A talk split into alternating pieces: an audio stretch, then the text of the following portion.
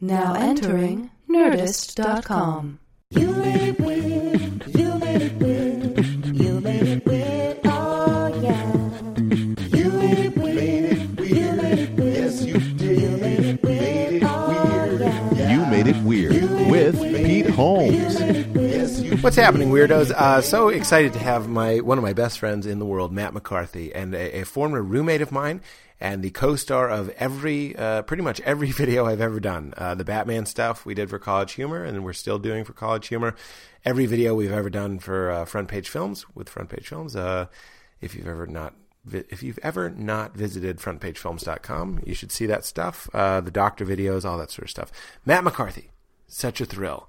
A little warning up top in case you I've met people in my life that just hate conspiracy theory. Uh, there's some of that in here. Know that going in. We talk about different conspiracies and how that uh, relates to the comedic mind. I think it's interesting, but uh, just a little forewarning in case you're one of those people that just can't stand it, really annoys you. Uh, it's it's like maybe 20 minutes of this podcast.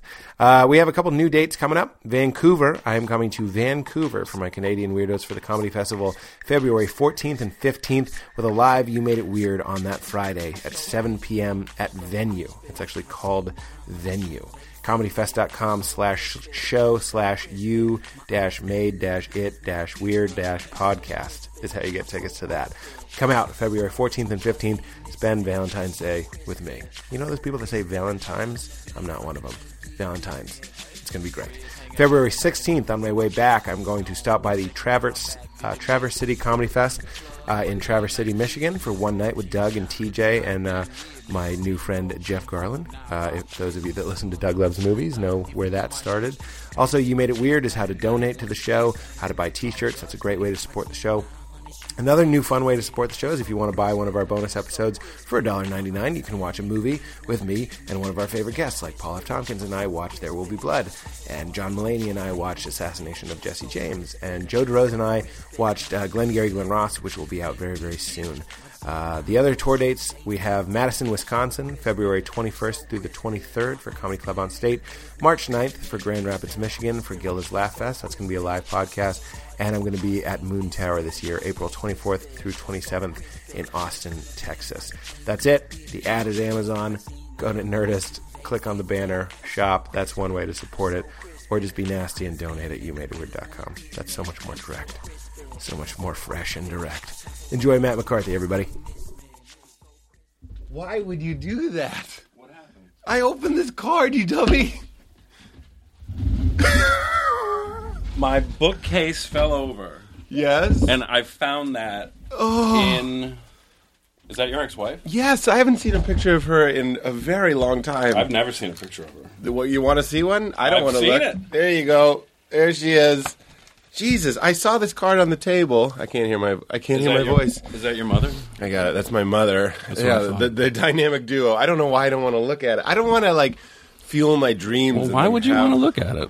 Yeah, that's a good reason. No, these are all photos of them. Well, there, here's a picture of the two of you together. Oh, great. There you go. You asshole. You magical I dick. honestly Oh. didn't know who it was. Ooh. I had to give it to you. I had to find out what it was. No, no, no. I'm not mad at you. Yeah. You, I just wish you had been in the room when I. Oh, Katie was. I, I said, what is this? And I assumed it was fan mail. Of Because the worst Ka- Ka- kind. Mm-hmm. Katie will leave things that people send to Meltdown here on the table. So I pick it up and I go, that's weird. That's the stationery my mom uses. It's also weird that it's not in an envelope. I also thought you might even recognize the card. I do. Rec- I do. recognize- figured you well, would. I want now. I want to read the card from my mother. Right. my darling. There is something. oh, it's my darlings. there's it's to something. both of us. There is something written on the back of one of the pictures as well. fucking hell. Yo, thank you. Gosh, look at that nose. I must have been telling a lie. Her nose is long. It's it's a long. Uh, Oh, I see. My mom wrote little uh, Instagram captions to some of the photos. She's very forward. This is a card to both of us. right. I am so happy about the new apartment. May the Lord bless you in your new home.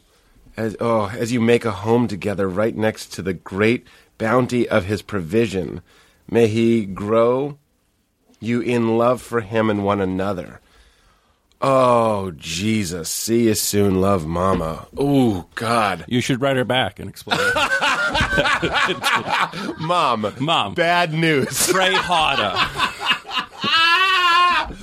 Woo! Woo! Katie, would you write on the questions I ask everybody fake laugh? Thank you. But wa- I wanna would. remember that. I, I have no idea what book that was in. Like clearly, it was something that got either you gave it to me or just got mashed in with my stuff when when I'm. Well, the when I move moved the out. move to LA was a was a was a uh, a mess. So, a But lot I'm of the saying I stuff- may have had that since we lived together in Brooklyn. That's what uh, this is. You have had this Right. since we mo- lived together in Brooklyn. Now this is a park. My my, my, my mom's punching up the card. The front She of the is. card is a cat feeding all these birds, and my it's not funny enough. So my mom wrote, "Now this is a park!" exclamation point. That is you- that is just such a reminder of not only my marriage but also um, how religious I was. That I would read a card. You drew dicks on every. you dick. We were waiting. You dick! What is this booby trapped room I walked into? You should have seen my face. I must have looked like It was pretty priceless. I turned white. As I a actually sheet. forgot. I didn't even think of it. I went down, I threw it down. I, like like acid fell in my face. Wow. and I forgot that you were going to give it to us. I didn't know what it was because you told me. Mm-hmm. That's why I Oh. asked where he sat. it was all so obvious. This is a prank show, but it's like you really have to know them to get them. Yeah. You are a brilliant man. We did live together. That's a perfect. This is Matt McCarthy. Hey. I don't normally do that, but we lived together. Yeah, we did. for a great time. Yeah. But it was right after me solid and year. The, the, Yeah. the card girl broke up. Mm-hmm. And um, and then just why did you? Why you were living in Queens, Way out in Queens. That's what I Middle remember. Village. Middle Village? Yeah, no one even has heard of it. No one knows Middle People, Village. they would always make like a, oh, do you live with Bilbo in I the w- Shire? I'm so embarrassed that I almost did. Of Everybody course I does. did. Of course. It's, it's low hanging fruit. yeah. Well, I love it because it's sweet. It's, it's, so delicious. sweet. It's so It's sweet. ripe. It's ready to You go. ever, you ever have a low hanging plum? Those sneaky plums up at the top. Nobody needs them. no. they're- Fuck they're- you. They got bird pecks in them. some esoteric joke up high. Fuck it. I'm a caveman, comedian caveman. That's me, and I want that low fruit. Comedy caveman. So I'm still reeling a little bit from the car. Let's. So you're in Middle Earth. I didn't even know. I can't drink this. I'm going back to yoga Oh. I today. didn't even know if that was your ex-wife. Oh, that's okay. no. I'm I thought not. maybe it was. Uh, no, I'm not apologizing. Oh, okay, okay, okay, I okay. was curious. Bi curious. Yeah. I well, I love saying bi curious whenever someone says curious. And then one time I was, I was with somebody who is Is bi-curious. Definitely, well, deeply, deeply closeted. Just like Right. either that which I think every bisexual person has to be has to be what deeply closeted. closeted. Some people Maybe are- that's a completely irrational thing to say. I think I don't understand what you mean, but uh, there are a lot of people that are out of the closet. Oh, you think there are a lot of I bisexual don't- people that aren't honest about the gay part? I guess, but I could also buy somebody who wants to have sex with everybody. Oh, sure. So I'll just completely negate everything I just said. I would. s- I, I don't. I, I I don't buy bisexual men. Maybe that's what it is. Is that right? Oh, you think the the the severity of fucking another dude, if right? I can say that, because there is such a I don't know, Maddie. stigma, a mental stigma. I agree with that, but you know, uh, it's sexuality. is- Okay, so if you have anal, but I have no idea. anal sex with a girl, though. Somebody just made this point to me. Like biologically, Mm-hmm. which is something I would do. Would you? You have probably. Sure, yeah. You filthy man. Yeah. You put it in in a girl's butt. Yeah. That's the same thing as fucking a dude in the butt. Except it's a different. It's you know I don't I I'm by the way I can They're already both butts. they're both butts. right. But No, I mean, that's a part so- that we share, like a nose or a mouth. Yeah, or but did you asshole. explain to this person about getting a blowjob from a guy? Yeah, see, that's the same. That would technically be the same thing as well, Right, Or except kissing a guy. The beard would be a little scratchier the cock broom. unless she was of Italian or Greek descent. Oh no! From Yeah, ladies. take that, Italians and Greeks. I don't know why I'm making all these broad assumptions about people. No, I, it was fine. I, I, I am of no opinion about bisexuality. No, we're in a safe place. I, I say know. I say stupid shit I don't even know all the why I'm time, saying it. and then you realize I don't know why I said that. But when I said the bike, Yeah. and you know what I'm being guilty of right now is this this person, uh, this guy that I'm thinking of in particular was uh, was you know effeminate. He's effeminate. Nothing, right. He he was a great guy. He's gay. But but I am guilty in this instance of the stereotype that he was very is fey an offensive word? He was very What fey, word? just Fey? gentle. He bathed in milk. He wanted, you know. But you know, I I'm guilty of a lot of things that uh, that gay men typically. Like, I like uh, shopping and gabbing like gals and cosmopolitans and all that shit. and Manicures. Let's do it. Well, I remember, it's funny that that's the list you gave because I remember when we would talk about your ex-wife, you're like, well, she, she was kind of like, or maybe it was the, the girl you were dating at the time. Yeah. I don't even remember. But the point you were making was, well, she's like a dude. She likes doing dude stuff, like shopping and. Ah, I didn't say that. I said that. You absolutely said that. She likes guy stuff, As like you- shopping and as you got whatever the list you just did, yeah, you did that- manicures, shopping, gabbing, right?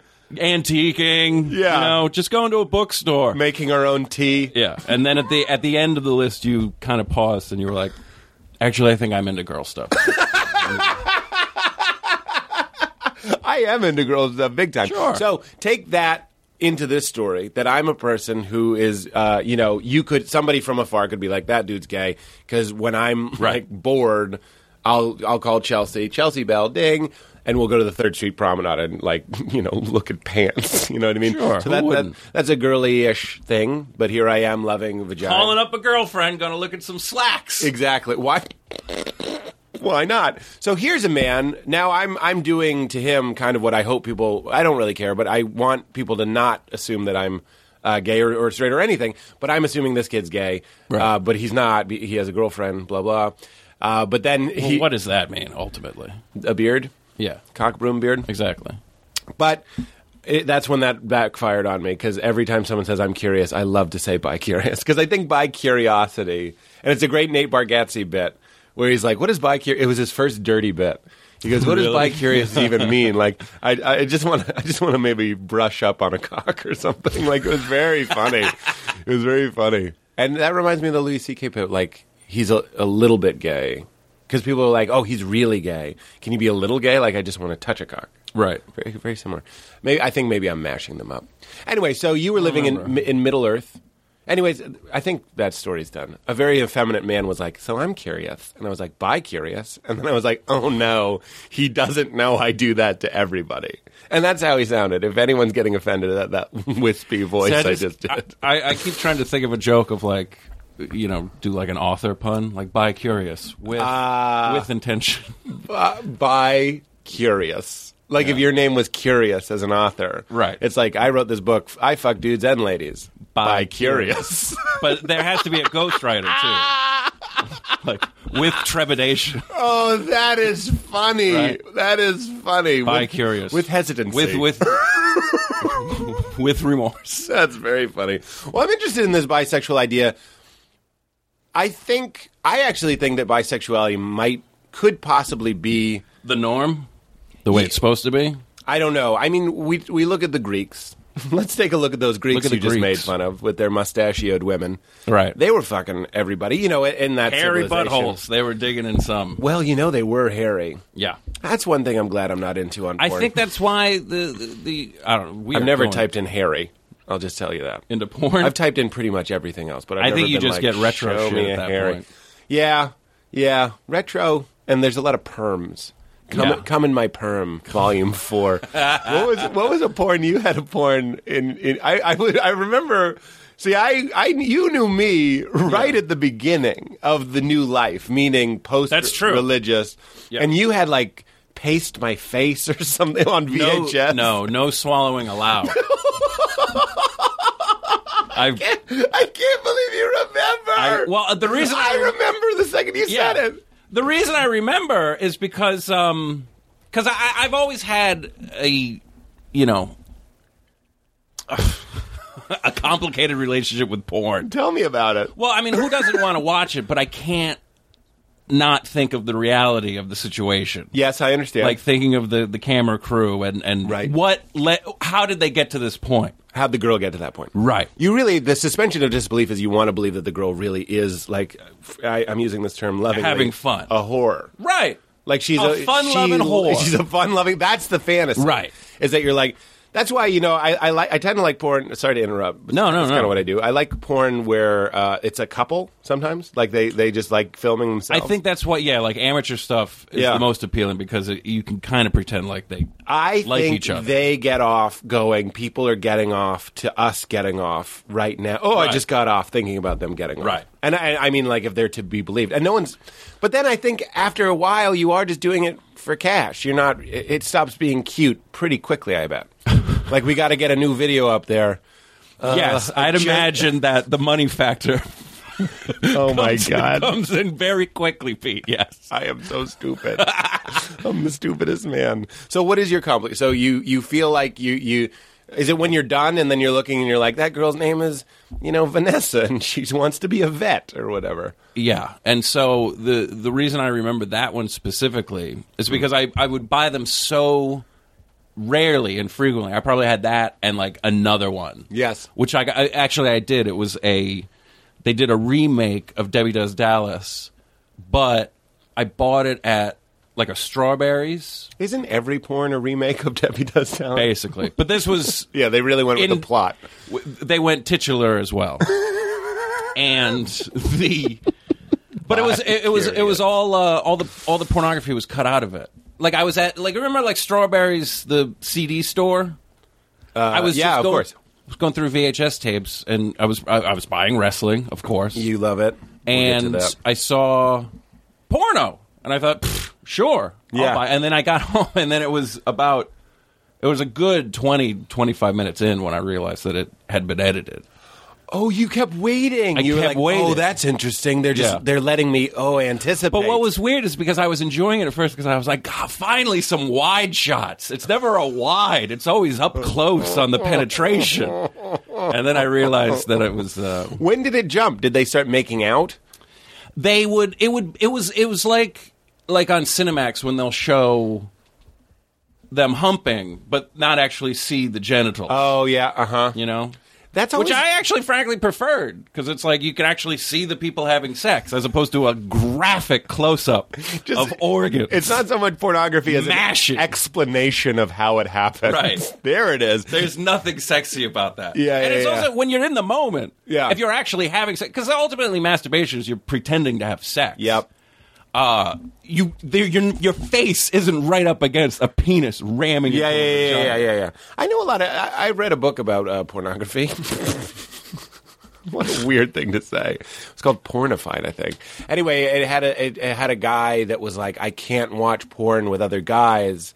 Right. Because I'm looking at so many dicks, and then I was like, "Well, that see that goes. This actually goes back to our bisexuality thing, where I'm like, shut up. That's like you're you're blocking your your your homophobia. Your self Right. your your self homophobia is blocking like because when you're looking at pornography they've done studies men are very good especially at projecting and being and pretending that they're somebody else they hook people up to mris or you whatever pretend it's your penis. you pretend it's your penis which So, is why I don't like black porn.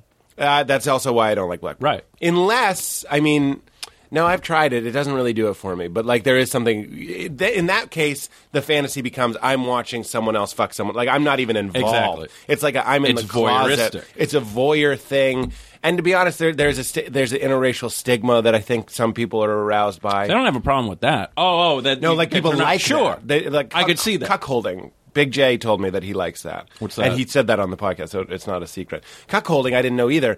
It's porn where there's a guy in the corner, a white guy in the corner, a white woman on the bed, and a black guy comes in and fucks her in front of him while he like cries.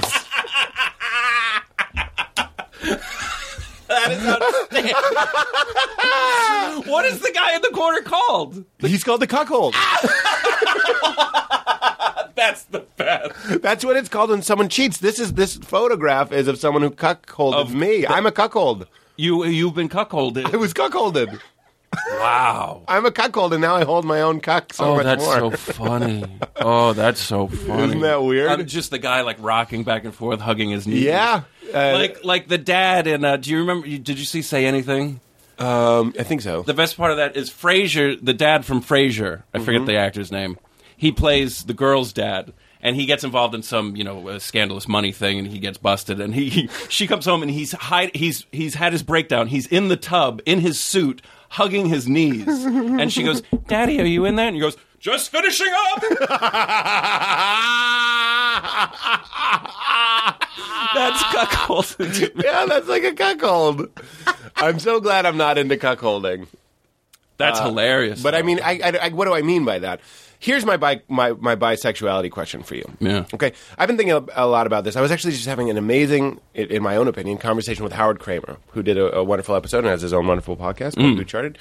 And Howard Kramer and I were talking about how you grow up in a world, and then you, as- you everything is kind of imposed on you as being normal. You know what I mean? Like we like what do you mean, like beliefs, like yeah, beliefs like sexuality being one, or Uh, just this is what life is like? this is what life is like. Uh, there's marriage. There's men and women. All these are like social constructs, basically. Mm-hmm. So my question with se- in regards to like bisexuality or and homosexuality in general is: what if when you were born and you were just in this world Yeah. where everybody, your father fucked your mother once to make you, and then it was like men fuck men. That's what we do.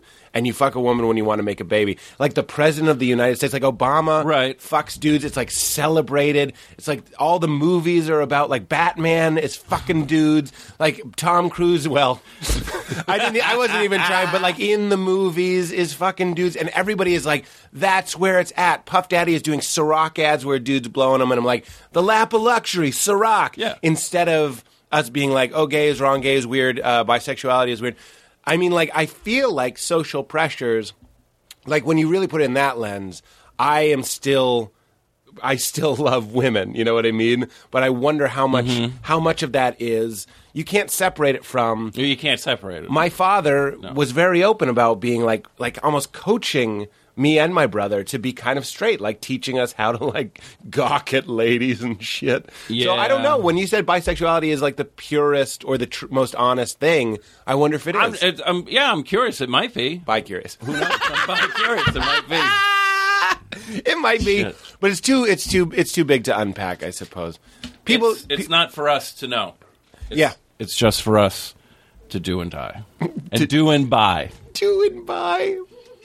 So Oh, but my point before Oh. was the girl on the cover of uh, whichever no swallowing allowed.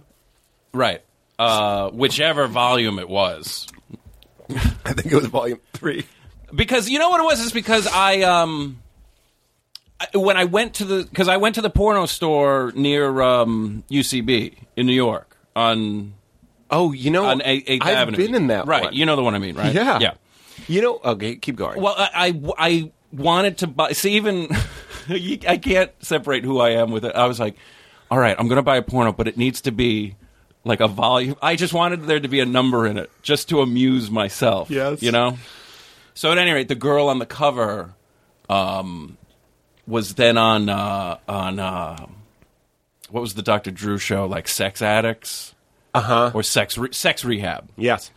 and I didn't. Re- I di- it it was like I had it. The DVD just never watched it. Mm-hmm. Just back in the, and this is in like Lettuce and I's place on Graham Ave when after I moved out of our place. Mm-hmm. Um, when we were moving, I'm packing DVDs, and we'd watch the season, and uh, the the girl on the show. Uh, was uh, just uh, wonderful, and you're like you felt for her, and you're like, oh my god, see, this is like she's such a sweet girl, Yeah. Like how did she get into porn? And then she's talking about like all these horrible things that happened to her in her life. Yes. And then I'm packing DVDs, and then boom, there she is on the Oh, cover my of No Song. God. And I felt like such a piece of shit. See, what I would do is I'd watch the show and watch the porno at the same time and jerk off. Horrifying. I don't think I really would do that. No, but- I don't think you would. Uh, that is a comedy joke, comedy bits. That is horrifying, and you do hear a lot of so I stories. mean, yeah. you hear a lot of stories. People people Yeah. get into porn, and it, it's got to have an effect on them. I've never bought Like, like you ever see that? Um, What's what's that um, George C. Scott movie? which one? I think is it called Hardcore or whatever. Hi- His daughter disappears, Uh-huh. and uh, then finds out that she's in porn, and so he goes like undercover and he wears like these big flared, you know, uh, um, Shirts. shirts and and and and basically finds out that she and then it somehow it, it ends with like a snuff film like maybe she's in the snuff film Oh, or like, God. somebody else is in the snuff Yes, it's one of yes, those yes. things What's a good snuff film? My God. we'll get to that. We can get to that right now. All right, but the, the George C. Scott thing is like he's finally watching a porno with her in it. What's And a he's just- good snuff film? And he's a, but you would love this because George C. Scott is sitting in the movie theater with his hands over his face and he just goes, Turn it off. Oh. Turn it off. Turn it off. Like that. Do they? I don't remember. Oh my God. What's a good snuff? That is our good friend Katrina. Katrina. Katrina. Katina. Jesus, I'm thinking about tsunamis. uh, I didn't even mean to make that joke. from uh, from our wonderful kid farm. series. Katina from the series Kid Farm. I tried to get Katina to do this show because I love gabbing with gals. Oh yeah, she was just out here. Yeah, it, it didn't work She'll be out. back. It didn't work out. But Katina is so so hilarious, and we were t- you. Here's he- there's so many things you're great at, Maddie. One, Thank you. One comedy. Two, you're an amazing weed sherpa. That's right. You ha- you have said that before. You're an amazing weed sherpa. I'll never. For- I think you might be at your best in the role of weed sherpa. and then you, you have like this insane knowledge of movies, conspiracies, and like just like weird B sides. Like you're a living B side, and I mean that in a Wow. good sense. I'm gonna put that in the, quotes. the living B side. B side. You are, you- but you know what I mean. Like it's the it's the Easter eggs and it's the treats and it's the Yeah. hidden content. Like, did you know if you go in this corner of Mario Brothers, you can warp to level five? Yeah. that's you as a person. Neat. So you were telling us all about this about snuff films, and I actually watched that movie, that documentary. the documentary, not the snuff Yeah. film you gave me. I didn't watch that yet. But I did watch. There's it was a, two. There's It two was a different. bad documentary. we, there's one also on YouTube that's like bas uh, some BBC series or or It's always BBC. it is Men living with dolls. It's that watershed thing because the, where they're- they actually say, okay, we're adults, let's watch television. Oh, I see. So they put on like interesting television. I know. So I- they had like a documentary about that porno Animal Farm. I don't know it. It's like the stuff of legend, where it's it's it's a woman fucking animals on a farm. She gets fucked by a horse and stuff, Oh. like horrifying. Yeah, horrifying. And they found her. They found her and interviewed her. Oh, no, they didn't. Yes. They interviewed her. Yeah. So wait, So, it's like, stuff not like that up and- to conjecture whether or not that film exists. It does It exist. ex- that exists. Like whether or not there are snuff movies, who knows? No, no, one's really seen no. one. But yes, no, lady banging a horse. no. What is the horse thinking? This is a tiny horse. You haven't even you haven't thought it all the way through. what? When the horse ejaculates, it's the most horrifying thing You've in the seen world. it? Probably Oh no, that's a yes. not the whole film, but like you know, you, you, you're a kid. You're going on the internet. I understand you're a living B side. You're gonna see some B sides. They found her and talked to her. yeah, What is she talking about? Does she live on a farm? yeah, yep. No, she doesn't. No, Oh, yeah. I don't think she's alive anymore, but they found her. They they they, they had her whole story. But yeah, that was the same series as maybe it was called The Dark Side of Porn. I think that was the name of the series. Oh my you know? god! Like and then Snuff as well. See, what every Snuff time was I've one of watched, them. every time I've watched this Snuff documentary, I've been like, no, it's obviously real because there's always like five guys. there must be. there's always, and in that documentary, I'll never forget him. I actually kind of wish I had Snuff. For those of you who don't know, God bless your pure, Oh, I white know. souls. I Which was love our you. friend Katina. Which is our Like- friend Katina. Like, what's a good snuff movie? The re- she thought She- Snuff just meant adult, right? She did. She did Or not. rough. She did not grasp Get it. it. A- a Snuff snuff is- film is, please. is is a movie specifically made. It, it's it's a Usually horrible dark financed by porno. some crazy. Yeah. Uh, where they kill the person. yeah. The person gets fucked and then usually Yeah. killed during. the It's sex. usually really rough sex, and then they kill them. And uh, and and, the movie and, and eight for millimeter, profit. right? Yeah, for profit. Yeah. but it's it's rumored that they've never existed. But in that documentary, the guy is like, uh, I Yeah, saw- one guy, He yeah. Oh. explains it, and I won't explain what happens. But he goes, if it was fake, it was some like Steven Spielberg Yeah. shit. Like it was, and this was in like the mid seventies. 70s. He's like those special effects didn't exist. at It the just time. I I'm feeling very sick just talking about it. This is I so know. so. See, sometimes so I'm trying to explain that. Like Yes. we, we just wrapped Kid Farm. We did how many pages in like three days? it's kind of remarkable. How It- I- quickly I we did used it. to- remember when I swore in front of the kids. that's right. I went, come on, everybody, I'm not fucking around. That's right. And I wasn't saying it in anger. I'm just so used to swearing. well, remember when that little girl stabbed me with um, Oh, that girl. I a remember uh, that girl. paperclip? Yeah. she had straightened it and she like stabbed me with it. poked me with it. kids were insane. And here's the, see, okay, so going to crazy. So we did a series. This is nice. This is a nice palate cleanser. We'll talk about shooting a comedy series with children. It's better, than Snuff. But first, We we uh, I said I'm not fucking around, and then I felt really bad. I was in character, quote unquote, Right. and then. I said to all the parents of all these kids, you know, there's like ten kids on set. I was like, I'm so sorry, like sin- sincerely, and they were like, Oh, we, s- it's so, it's okay. Like everyone was fine with it. Like Oh, yeah. you just and look, I wouldn't begrudge them. I'm not talking shit. there is no one more agreeable than a stage parent. That's what I'm saying. Yes. I could call one of their children, like, Yeah. you are a piece of shit. Yeah. Cut, loved it. You know what I mean? Like, it doesn't matter. And they were making, like, what, 50 bucks for both days? Maybe. And some lunch. It's a weird world. A friend of mine was like, I think our baby's really cute. We're going to get him in the movies. I wanted to be like, those are hormones being released in your brain to stop you from, like, abandoning it. Right. Uh, and also, don't be an idiot. I know. I don't know. Well, But then also, s- I don't know. I don't know. Some of them love it. Let them choose it. I guess. I don't know. I wouldn't. I wouldn't want my kid to do it. no. It's hard. Yet I would have loved to have done it. When- when I was 12? I've, I've, I've wanted to do it my entire life. too. Thank God I was an adult and decided myself. Yes. See, that's the thing is we were all. I- I'm assuming Yeah. you were the same. I'm filming. I had a VHS camcorder and shot movies all the time, all day, every day. So I was doing it Yep. anyway. I still have mine. I, I still have some of mine. We used to tape over a lot of them. What were yours like? We did. It was usually a school assignment. You know, Oh yeah, we did that presentation. too. Yeah. So I did like a. But you'd make it funny. Exactly. Yeah. So we have like we we did Beowulf. We made Beowulf into a Wow. a s- a, short. Oh God, it's terrible. I want to see it. I have it. Put it on YouTube. People love that shit. No, because the other guys in it, they don't need that. They don't need that. At kind They're they're all like senators and judges. Well, one guy's one guy's a teacher now at the school we went to. really. So who needs that? Nobody needs that. We did a we stole I stole it from Mad Magazine. They had a they had a couple things. I, I this must have made a huge impact because I've stolen from it on this show before. I've I've always credited that it's from Mad Magazine. Oh, it, just in general, how could that not be a huge influence? Of course, Yeah. of course, we could go buy one after the show. Sure. But they had all these fake movie posters. Remember when One- we we were in it? we were in it? We were in it. we were in Mad Magazine. Did I ever tell you my father Yeah. wrote this was one of the nicest, most thoughtful Christmas presents I've ever gotten. Yes, He wrote to Mad Magazine and asked for um you were a kid.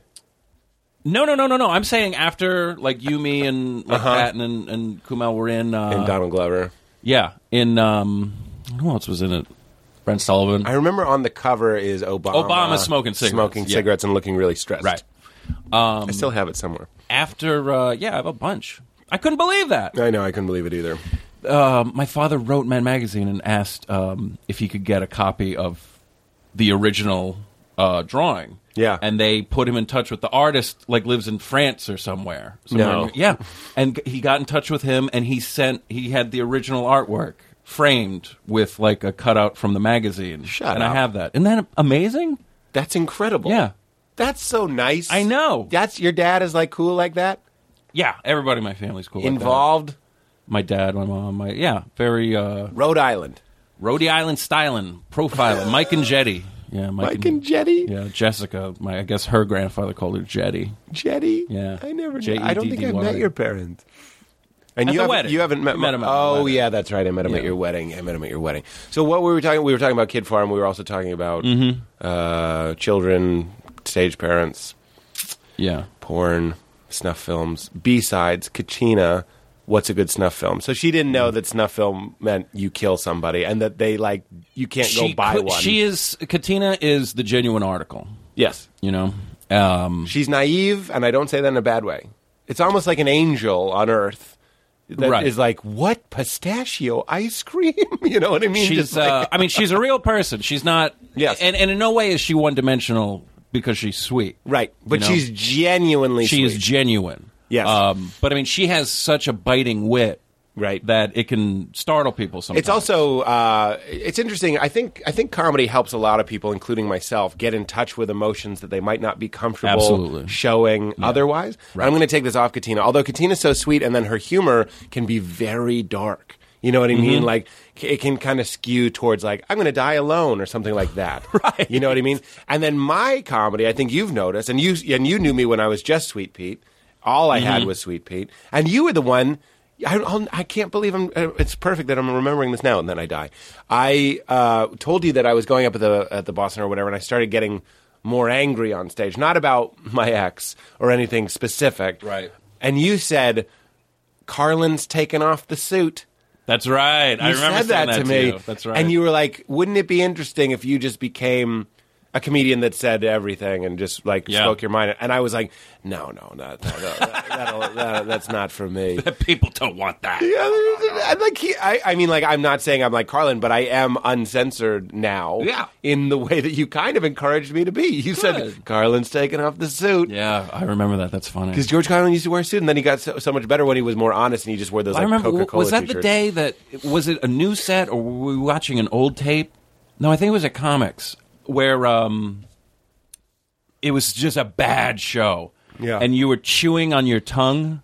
Remember? Oh my god! Yeah. it's not a bad show. You're remembering something even more embarrassing. Is that that old video you? I had? had a video of me at comics, and we were watching it at were our watching it, place. though. Yeah, yeah, yeah. Or I had to watch it to see if it was good to submit for something. That's right, yes. Remember when you when you're starting comedy, you're so desperate to get proof that you've done it. I know. I, I'm, that's one of my happiest things about being 10, 11, 12 It years is a in. funny thing because it's like, oh, I need to get on this show, but uh, Yes. you need a tape to get on the show. It's like, but I don't have. I, I'm not. It's like That's what you, that's where Chris Thayer is. Every time Chris and I are doing a show, he's always filming it because he's trying. Like to me, I'm just like, you just try. That was great, but he needs proof because other people don't believe that it happened. So at Comics it was one of the clubs that had a camera built in, Right. And it, which is what, something, by the way, I think every room should do. I think Meltdown should do it. They would clean up. Oh, my They God. do it at the Comedy Studio in Harvard Square. Yeah. They film the whole show. Comedy Studio will do you it's one better. strange. It really did used to be a standard thing. It's the best. like you think of that the first thing that pops in my head is that bill hicks routine where he loses it Yes, you know And Bill Hicks, before he loses it on stage, didn't say, "Hey, club, can you tape it?" Because No. comedians hate the awareness Right. that they're being taped. Yeah. It makes you act differently. That's that's what makes specials a little bit difficult. Is you have to like get past that. But if every show is taped, and in the back of your mind you have that magical show, and you go, "Can I get a copy of that?" Yeah. and they have it. And comics used to charge like thirty five bucks or something. Yeah. They made a killing. And Meltdown could. I, I got to talk to Emily about that. First of all, not even for their revenue, but just because every set I've had in this venue, I've wanted film of it because they're so nice. You riff so much. Yeah. So anyway, the, the end of that story is I did comics and I destroyed. For, for me at the time, you know what I mean. Like it probably wasn't that probably wasn't that great, but your your definition of destroyed changes Yeah. over the years, and you noticed. You go, are you chewing gum? Right. And I'm like, oh my God. And I, the tape was then unusable c- to me because it was so embarrassing that I was killing so hard. My- That's what it was, My yeah. dick was swinging so low that I You was were peacocking. mi- I was peacocking. Yeah. I was miming chewing m- gum, basically. I was chewing on my tongue because they were laughing for so long and I was just staring at them. Like just complete ownership of them. see i thought it was because you were so pissed with them It was, it, yeah, that's forgot. that, that would make more sense. Yeah. This was more like I'm such a badass. Like I should have been chewing you were on a, puffing your chest a match, Yeah. right? like I should have been chewing a match and smoking like, uh, dice, dice, clay, yeah, yeah. because that exactly. flicking toothpicks at the crowd Isn't that terrible? Uh, Do do you remember? Okay, the comedy. I remember what I remember. You know, it's funny. People people tell me things all the time. They're like, "Oh, you said that." And I'm like, Yeah. "Oh, that's wow, that's really funny." I wish I remember saying that. Ah, that's no. funny. You do you do have a really good memory because uh, I do for certain things. Yeah, certain things. uh, Well, I'm I, just like anybody. uh, Well, I guess any other performer. I'm very sensitive. Yes. So like things will stick with me. You, You know? what, so you mean you remember insults and stuff, or you remember? Why does that help you remember Probably. every story? Is it because you're analyzing each moment? No, it's because I'm I'm. I don't know if it's just I'm genuinely trying to remember to enjoy myself. Really? Yeah, I think I think a lot of that. Are you, are, would you say you're trying to like be in the moment? You're like, Yeah. enjoy this right now. Yeah. Enjoy this right now. Well, because you can get wrapped up in so much unhappiness that I, I remember doing this in high school because, like, especially high school being such a strange transition. Um, it- just trying to remember times that I enjoyed, but particularly being down and like just feeling like bummed out. Mm-hmm. But then I realized uh, I would be nostalgic, like say like I was like a junior or like I was in college, right? And like looking back on high school and being able to be conscious of feeling nostalgic and like, oh, I wish I was back then, and those were such simpler days. But then also still remembering I was miserable. Right. You know Back then. exactly. Yeah, that's so interesting. it's strange. Those rose-colored glasses, you look at the past. Yeah. Like even now, when we're talking, and I'm reminiscing, of course, Yeah. thinking about that first apartment. Yeah, you kind of. I kind of wish we still lived there. There is, the, Yeah. well, I'll tell you, Maddie, but I- but at the same time, there's it was not ideal. no. uh, not we at all. lived in a loud, Yeah, it was a- shithole. It's a terrible building. it was a horrible. No, a literal shithole because there would be feces in, In the hallway. stairway Yeah, yeah, from, yeah. Uh, from uh, purple. That's what they called him. Remember? I forgot about purple. They called him purple because be- there was this homeless guy whose sister lived in the building. Apparently, he used to live. Did he used to live in Baldo's don't place know or this- next door to Baldo's place? He lived a floor above Baldo, I think. no, it was on our floor. It because- was? Yes, because his sister. I didn't lived know his sister lived. his sister lived across. That's who would buzz him in. I thought it's not that hard to get into that building. No. Yeah, but someone He was- knew purple. That was her brother. And he used to come try to use her place. And when she wasn't home because she was at work, he- Yeah. he, would just take a shit in the hallway. in the stairway. I of the remember hallway. that. But it was always on our floor because I, don't- that was where he liked to go. you know, It's his floor in the animal kingdom. I guess it was Baldo or I don't know. Someone in the building said New his- pur- and uh, that and purple- called him purple He called him purple because because, he used to live Yeah. on our floor and then got he used to live in her place that's what it was and then got uh, evicted he had to call the owner of the building because it was like and this is also before hoarders is on tv Yes. but there was just shit and feces Yeah. shit and feces Yeah, yeah, yeah. No, I shit. I'm picturing like boxes of papers and feces. I'm exactly picturing shit. uh, that's what i meant too yeah, yeah, I knew you did. Um, but we called him purple because Baldo called him purple, and Baldo called him purple he was purple because he was purple. Oh. He was He was purple. like he wasn't Native American, but he looked he looked to be honest like a Yanomami Indian, like a like Yeah, a no, South see, I American. thought he was. Indian person. th- Which is a great, you know, if he was a time traveler or something, I wouldn't bat an eye. Just because, he, and and Right. unfortunately, he was purple because he was outside so much and he was just not doing good. well, he was also very fat and oh, I remember purple being pretty lean. yeah I don't remember him being super fat. maybe it's more that he was he was wearing a lot of lot of layers. layers, yeah. He was he was like serious homeless. You know what I mean? He was not. oh he had tremendous dependency issues he was he was tremendously Yeah. homeless. And also in that building, which you know what it is is we're becoming old men is what it is. And as our uh, I feel like I was born an old man. Me I've always been too, kind of crotchety. uh, I like- know. I love it about you. Yeah. I love that about you. You're right. But as we're actually becoming old men, you know, we're you know just Yeah. looking back, especially in this field in comedy. I take a lot of pride in the fact that we lived in a horrible apartment because that's what paying dues looks like. Our apartment yeah. was shitty and we used to go out and do comedy all the time that's Mm-hmm. all we were doing was stand up so like i would come home and this is this is the nostalgia i'm having in this building that more than two times i came home and the front door had been broken and there'd be- and there'd be blood on the ground Oh yeah. more than twice Yeah. i never saw it in our neighborhood also there was a group of kids with baseball bats just jumping people Yeah. do you remember that Well, one there's that school across the street too. Yes, yes, yes. That that's not helping. No. And then when Kumail and Emily moved in across the street, see, it was all fine when it was just us. Yeah. But then when we all had like girlfriends and stuff, I didn't like when my girlfriend would come over. Oh no. It was very. We were half a block to the train. The Montrose. I L. would be embarrassed bringing Glennis up those stairs. It was hard to do. Yeah. Oh, that's funny because then uh, the girlfriend after the girlfriend that I was just referencing, two girlfriends saw that apartment, and Yeah. she couldn't believe I lived there because she thought that was after E Trade and all that sort of stuff. She thought I was a big deal, and I was like, "Come with me to see Right. how not a big deal I am." My bedroom was the size of the bed. It was smaller. It's way It's smaller, smaller than It was uh, half the size of this. The room. door would hit the bed. Yep. And I had a temper. Well, you had a gigantic bed. I did have a because you're gigantic you're a bed. beast. Yeah, I am a goddamn beast. But what was oh, so this is the memory I have a- of a different time. Wait, three girlfriends saw that apartment. Uh, the f- the first one, remember that lived in Boston. Right. So she. Uh, oh God. am I bringing back some nostalgia? Yeah, because I remember we did that show.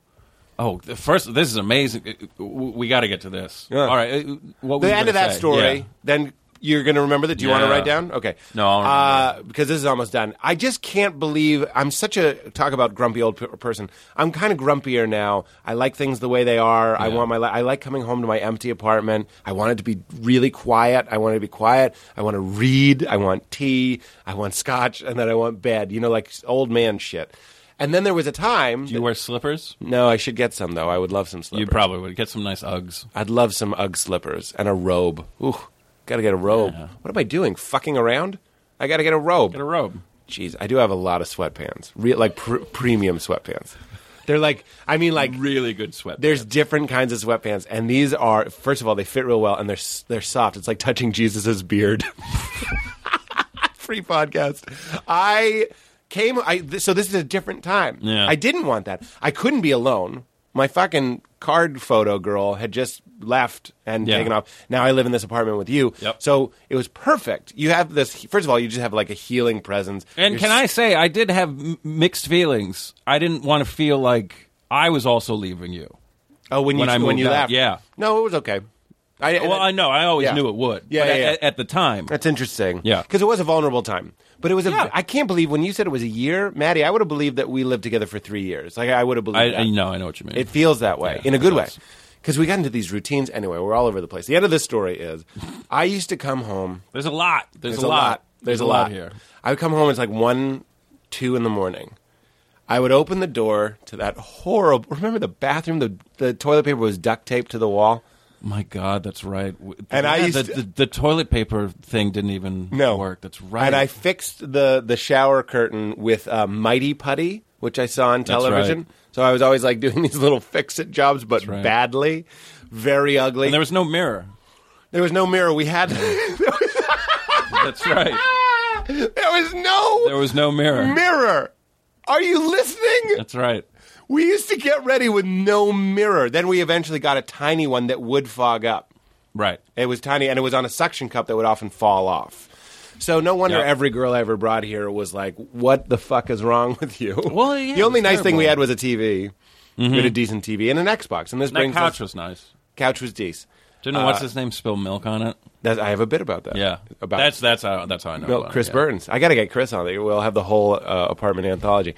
So I come home and the opposite of what I wanted now. Did I ever tell you I, w- I was I was gonna I, I I for for whatever reason I couldn't get over there in time, but I had called David Angelo when I knew that they were moving out. I was gonna get that giant penguin That's so. and I was funny. gonna send it to you. That's so funny. Yeah. That penguin. I know. We had a huge stuffed penguin. yeah, which I bought just for a routine that I did at a show at Rafifi once, and then uh, then it Yes. just sat there. And then you used to, oh, we got to talk about how we met now serving blacks. oh yeah, We got to talk about that. I'll, that story will make sense in a minute. I'll just write down friendly. I have that picture on my computer still. I, s- I love that picture. Super funny. And, and that show was important. That was the first time you and I were in a car together. And we like really hit it off. In fact, we should we should Mm-hmm. I start think there. that's the story I was thinking of because we went to your parents' house. yes. 'Cause oh, it- you did meet you- my parents. Yeah, No, w- you, me, and your mother yeah. And then we sat there and talked about your divorce for about an hour and a half. Really? And then afterwards, yeah, just the Because it three had, of us. it had just happened. It had just happened, and then afterwards, I was thinking to myself, God, I like Pete and his mother. They have such a great relationship, and they're so frank with each frank Yeah, with each yeah, other, yeah. and they just say what they're thinking. And then you said, um, "That's the best conversation we've ever had in our lives." And he's like, and, and you were like, it was because you were there because you had like the buffer. Ah, I was the marriage ref or whatever. Type That's of thing. great. And you were like, that's the first time you and your mother ever talked about your divorce. You know what? It took us a long time because she Sure. she didn't uh, until the divorce. She didn't see me as a man. Now we talk. That, Oh, I know what you mean. we talk that yeah, way for I've real. got that. Yeah, It- something has to happen Because to I'm you. the youngest, and I'm also I'm like also- yeah. nine or ten years younger than my brother and Oh sister. God, yeah. So a- actually, when when I gave my parents, I didn't even present it to them. When I gave, I just left it for them, a copy of my CD. Mm-hmm. My father listened to it alone, Hmm. and then um, he uh, called me on the phone. and He's like, "Well, listen to your comedy record. I don't know if your mother's uh, ready to hear this. I think she still thinks of you as her little boy." Ah, that is so funny. In fact, isn't comedy sometimes it, it's driven by that becoming a man sort of thing. Who is- Absolutely. someone was just referencing how that that's a a huge part of mythology is like becoming a man, and how so much of stand up is like I'm not a man or I'm a man. You know what I mean? Like a lot of my comedy is like I'm a man now. I can do whatever I want. But a lot and even more of it is I'm a child. Like look, I, I eat pizza at three in the morning. Ah, I'm a baby. People are obsessed Right. with that that turning point when your mother will listen to your CD. You know what I mean? Like when they will see you as as a grown person. I don't know. I'm 33 now, man. it ain't happening. Well, th- let me tell you the end story, and then we'll tell the friendly story. Because I think if we go in order, it'll be pretty interesting. The story that's not in order, and the memory that I All was right. about to tell you. Well, we'll get. Do we to want to go to the beginning when we met? Well, we'll do that. This is the What did you- punchline what to do you that wanna story t- that I was about to tell. Oh, you. okay, The hit it. opposite of what I want now is what I wanted then was I would come home two two in the morning, room is filled with weed smoke, Mm-hmm. shitty shitty apartment, we've, and cigarette smoke, and you would be playing Call of Duty, Modern Warfare, Probably. with the with the he- headpiece. Oh on. yeah, with the thing. And I would come home, and instead of like being like, oh, my fucking roommate, I would come and join you. You know what I mean? Like, Yeah. there was this like, great, I don't have to go into the dark room with the demons. like, I can just sit on this couch, get Yup. secondhand high, or you got me high a couple times, and play the game with you. You- you- Or and, and- and also gave me somebody to drink with, and by that I mean a warm body next to me while I got lit. As opposed to going to the office in Chelsea, Yeah, where I would drink alone. Yeah, of course. across the street from a bar I know, I know. I loved and a it. comedy club. I loved uh, drinking in that office, though. So let's start at, uh, at the beginning. I would smoke pot once in a while in that office Is that right? if if it was definitely empty. You'd have to open the window. and- Oh, for I'm sure. But we didn't even open the windows. In Once in a while, I would smoke a cigarette, and then um, right before I left, somebody started hanging up. It's like the people upset because now it's a very there. it's like a legit building now. There's like that end office is like a little fashion thing. Yeah, uh, Mike's got his little- Lars Nord. yeah, well Yeah. they're upstairs, Uh-huh. and I guess they complained. Well, they put up, they just hung up signs. It said no smoking. Yeah, and it said like we could smell cigarette smoke upstairs, so they hung them on our Uh, Uh, floor. Oh, Yeah. Natty. But like the uh, You ever jade in the office? probably I did. probably I can't think of I had sex in the office too. We've covered. I can't believe. We, I can't believe as I say that I'm like we've said that on the show before. Uh, you did. Yeah. You know, that's in the office was the last blowjob I got from the ex. Jesus. Isn't that weird? Oh, that was a while ago. that was a long, they were all- time ago. That was before I was in the office. Way before you were in the office. Yeah, it's kind of gross. It's very gross to think about. What is the chronology of everyone that was in that office? Uh, it started with Mulaney, um, Brian something, uh, Pete and Brian. Uh, Not, I wasn't trying to think of Brian Sacca. Brian Sacca and Pete Karen and were Yeah. in later. I know Brian, and then there, but there was a Brian before him. I'm pretty sure. And they did a series called "I Love the 30s," and they filmed. They did it there. And actually, I, th- I think the master tapes are still Yeah, I in think that they office. are. I think they are. Along and with- awards that they've won. and a lot of my like original New Yorker cartoons, like the originals that I like sold to the magazine, are in that office, just sitting Mm-hmm. Your there. Fallon uh, cue card. My is still- Fallon cue cards. Yeah, it's it's a, it's a wonderful thing. Uh, but that's not when we met. The, the thing is, But wait, who else? Who was in the office? Can we name everyone? Oh. Can you think of everyone that was in it? well, now it's Bobby Tisdale and Tom Shalhoub, and then uh, before Well, now it is. Yeah. and it was you and Jesselnick was there for a short time. yeah. Well, it was. Yeah. It was. It was me, Bobby, and Tom. And then before that, it was. It's weird. We're going backwards. Then it was. It was me and Shalou for a while. Yep. Then it was just me for a little bit. Yep. Um, for a little while, it was just me. I it was just Right. and for a little And then it, then it was me and Jezelnik for a while. yep. And, And, then, Berbiglia is and it next was- door. We should point out. Right. Yeah.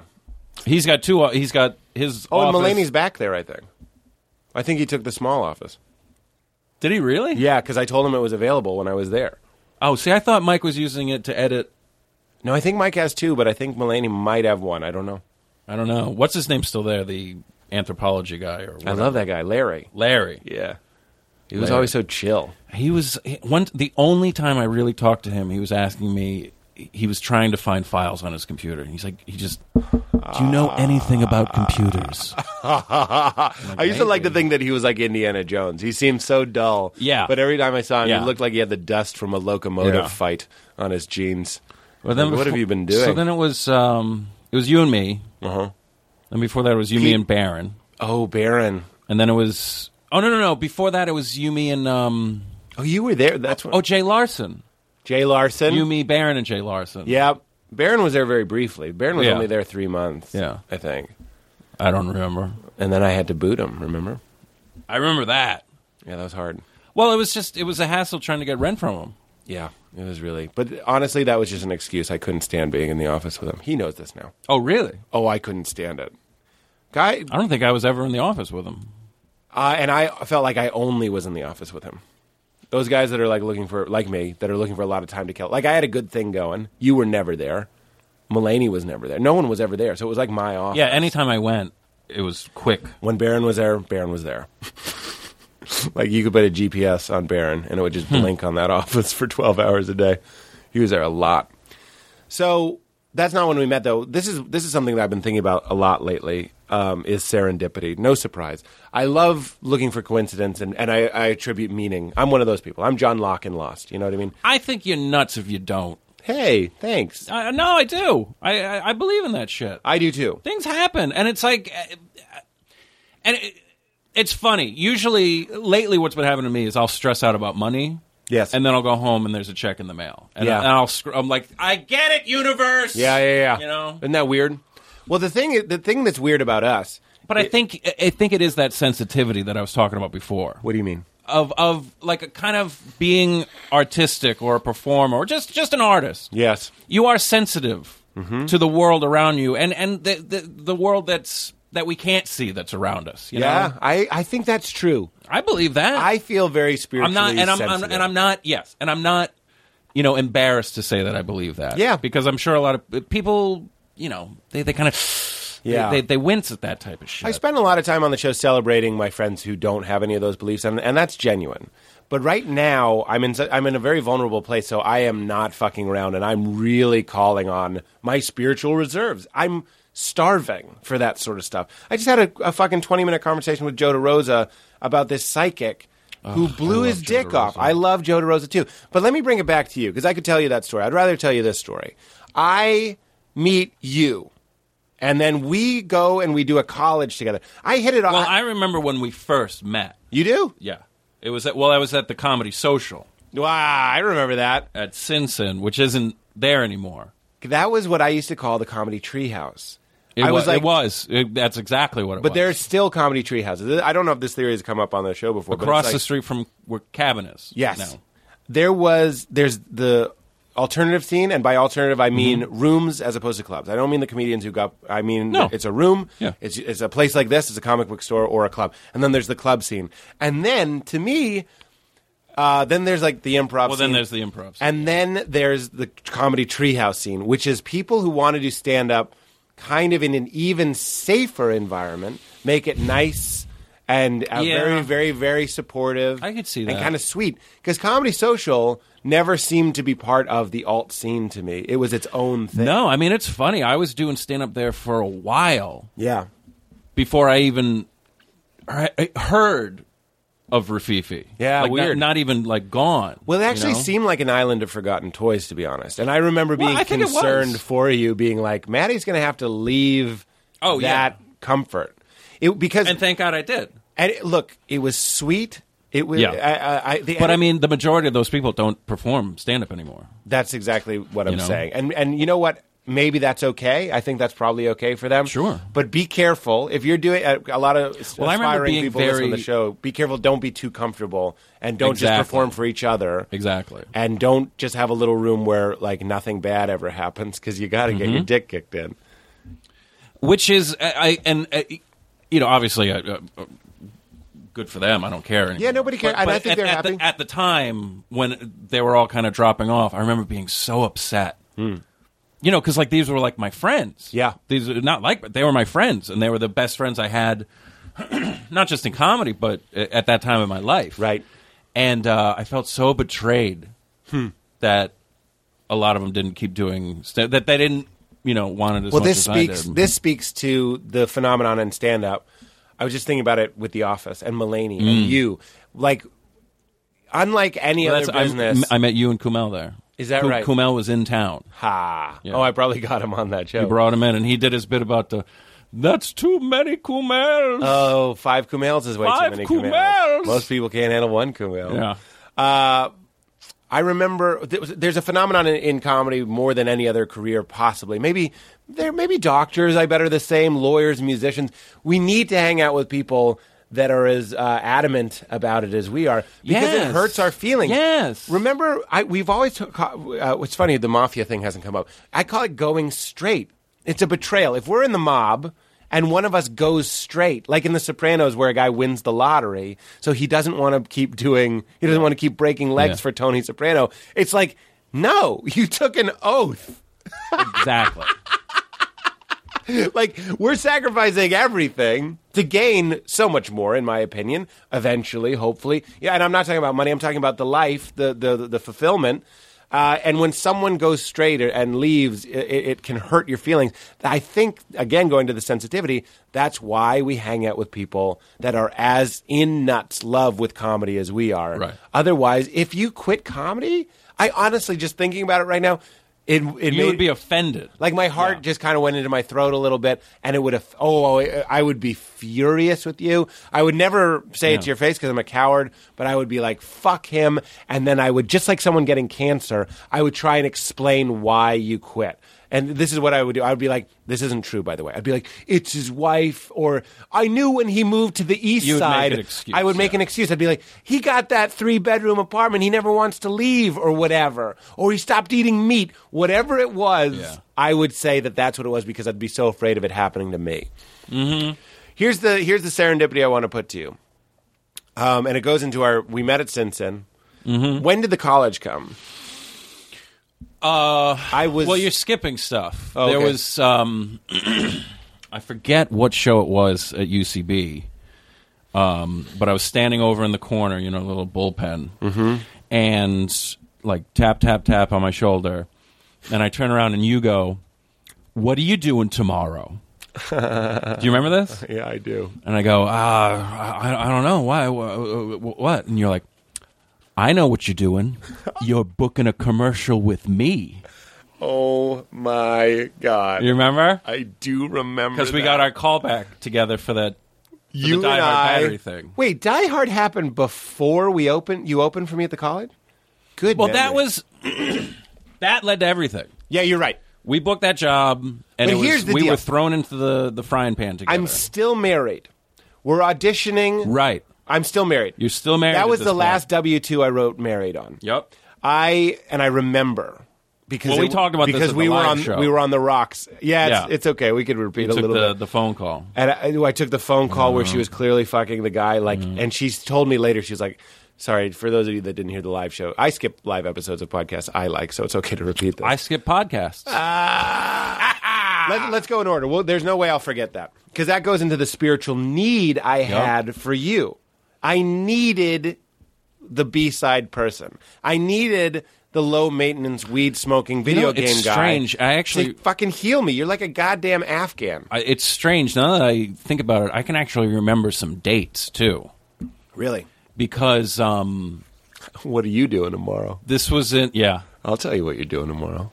Because then that was um, end of April, beginning of May. Because we because it was weeks and weeks and weeks of like another callback, then another callback. Yes, this was for Sears Die Hard, which, by the way, sometimes I hear is airing in the store. They must have had a buyout because I don't get checks for that anymore. No. Yeah, they there had must a have buyout to air those in the store Yeah. for eternity. Yeah. which is going to suck. we had an inc- th- for our first job. That was an incredible job we booked. You tell this story because people listen to the show. People have no idea how to get into so- this sort of stuff, and I love your story because you had no agent. I had no agent. Baron Vaughn, Baron because suggested they you. yeah because they were they wanted to see comedians that they didn't know and, this they were like we still- want to see people without this reps Still happens, and this is Yeah. see Barron did something very. So- and by the way, I love Barron. I don't want to share, share I an love office. Barron. I don't want to share an office with him, but I love the man.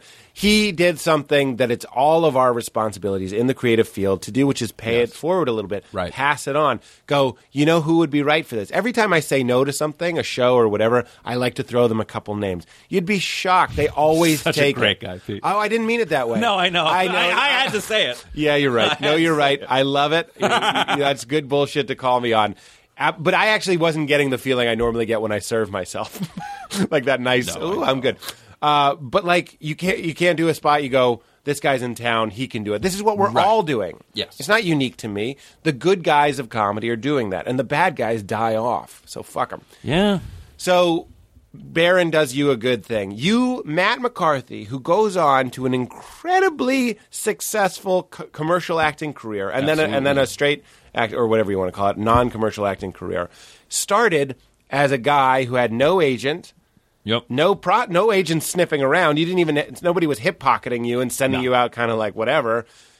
A guy, Barron, suggests and I'd you. never been on an audition. You had I'd- never I'd auditioned. been on maybe one Yes. for something that now in my looking back in my experience it really wasn't all that up and up anyway. And then you became the guy who, including me, we all did impressions of you uh, in terms of your attitude towards commercial auditioning. right. Because uh, we're, we'll get to that. We'll get to so Yeah. I tap you on the shoulder, and I see. I wonder about that, sweet Pete. And And, that we weren't that close at that point. No, we weren't. We knew each other. I thought you were in the comedy treehouse. I thought I can't be friends with this I guy was. because he'll break my heart, The- as we just discussed. Oh, I get what you like mean. he'll quit. He'll quit. I, I'm not going to leave the nest. He's yeah, he's not Yeah. going to leave. He won't inspire me. In fact, he reflects my own weakness and my own fear. Not you, but just that idea. Mm-hmm. And then I was like, I can't really be close friends with that. I got to be friends with the, you know, your Well, by that point, Mulaney's and yeah. Kroll- Krolls and all that stuff. by that point, Comedy Social was long done, and I was doing. I think my new little treehouse was uh, the Kissing Booth, Brandy and Sarah show. uh huh. But thank God that was at least monthly, because then you you got to fill the rest of the Mm-hmm. Right, right, right. the You're month. right. That's that's better. So it's like much more. And Mo Pickens was open at this point, so I think I was running Yeah. a show. In, That gave a lot of us a home. Yeah.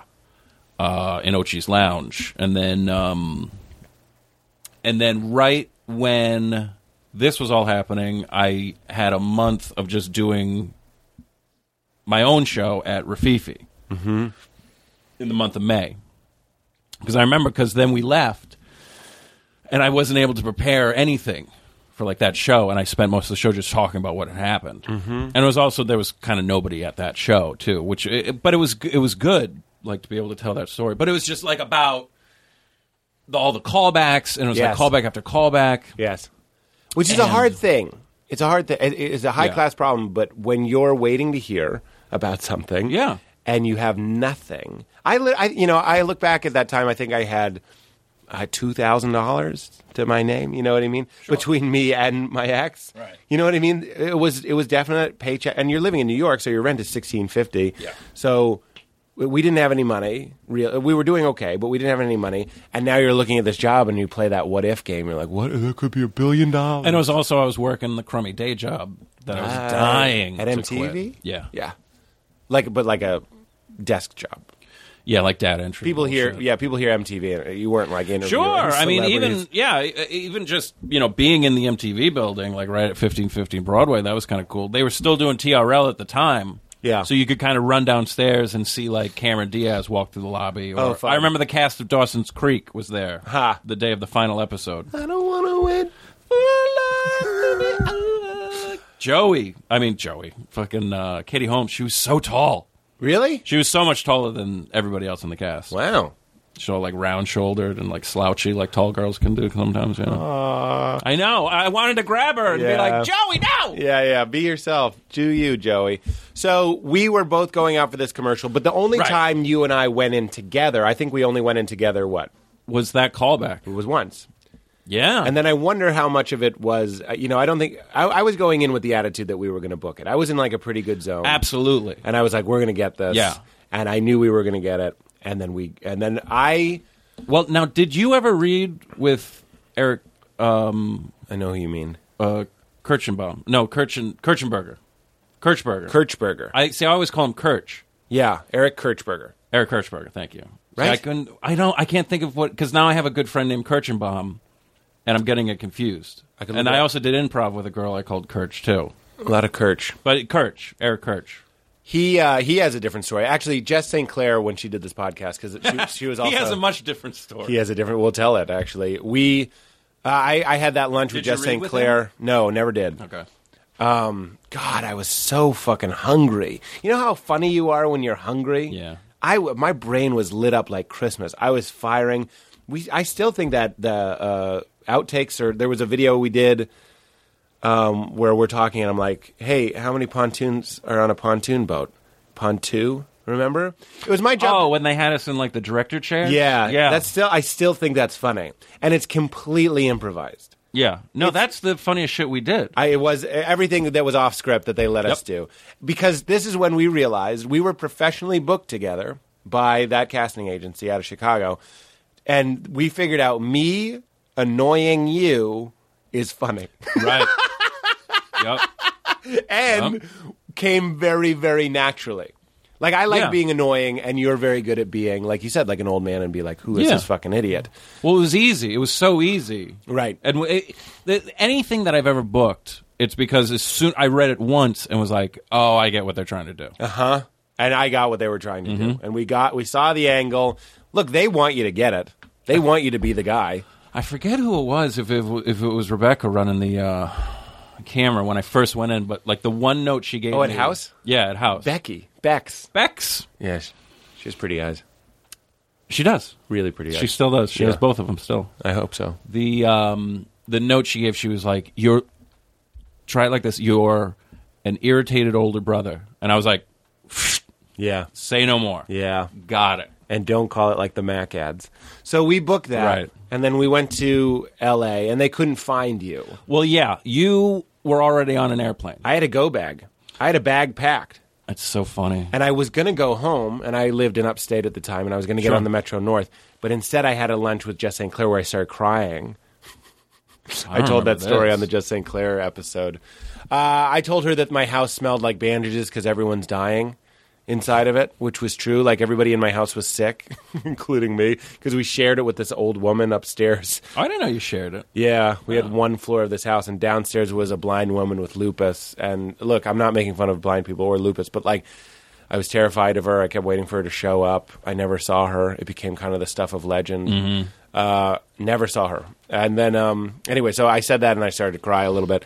And then, and then I got the call like that day. So I'm crying in a because it diner. was like a like a 5.30 Yeah. p.m 6 p.m type thing And if I had not had that sad lunch with Jess St. Clair, I would have been on a train home and I would have been fucked. They put us on a plane that night.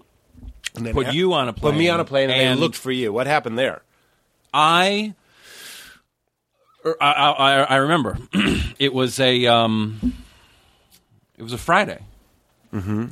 and so I was going out after work with like MTV people, and I had a show that night. Um, Nick Stevens had a show at uh, at um, Professor Tom's, mm-hmm. and maybe it was a Thursday night. I don't remember. I don't remember. I remember your It phone was- was, off.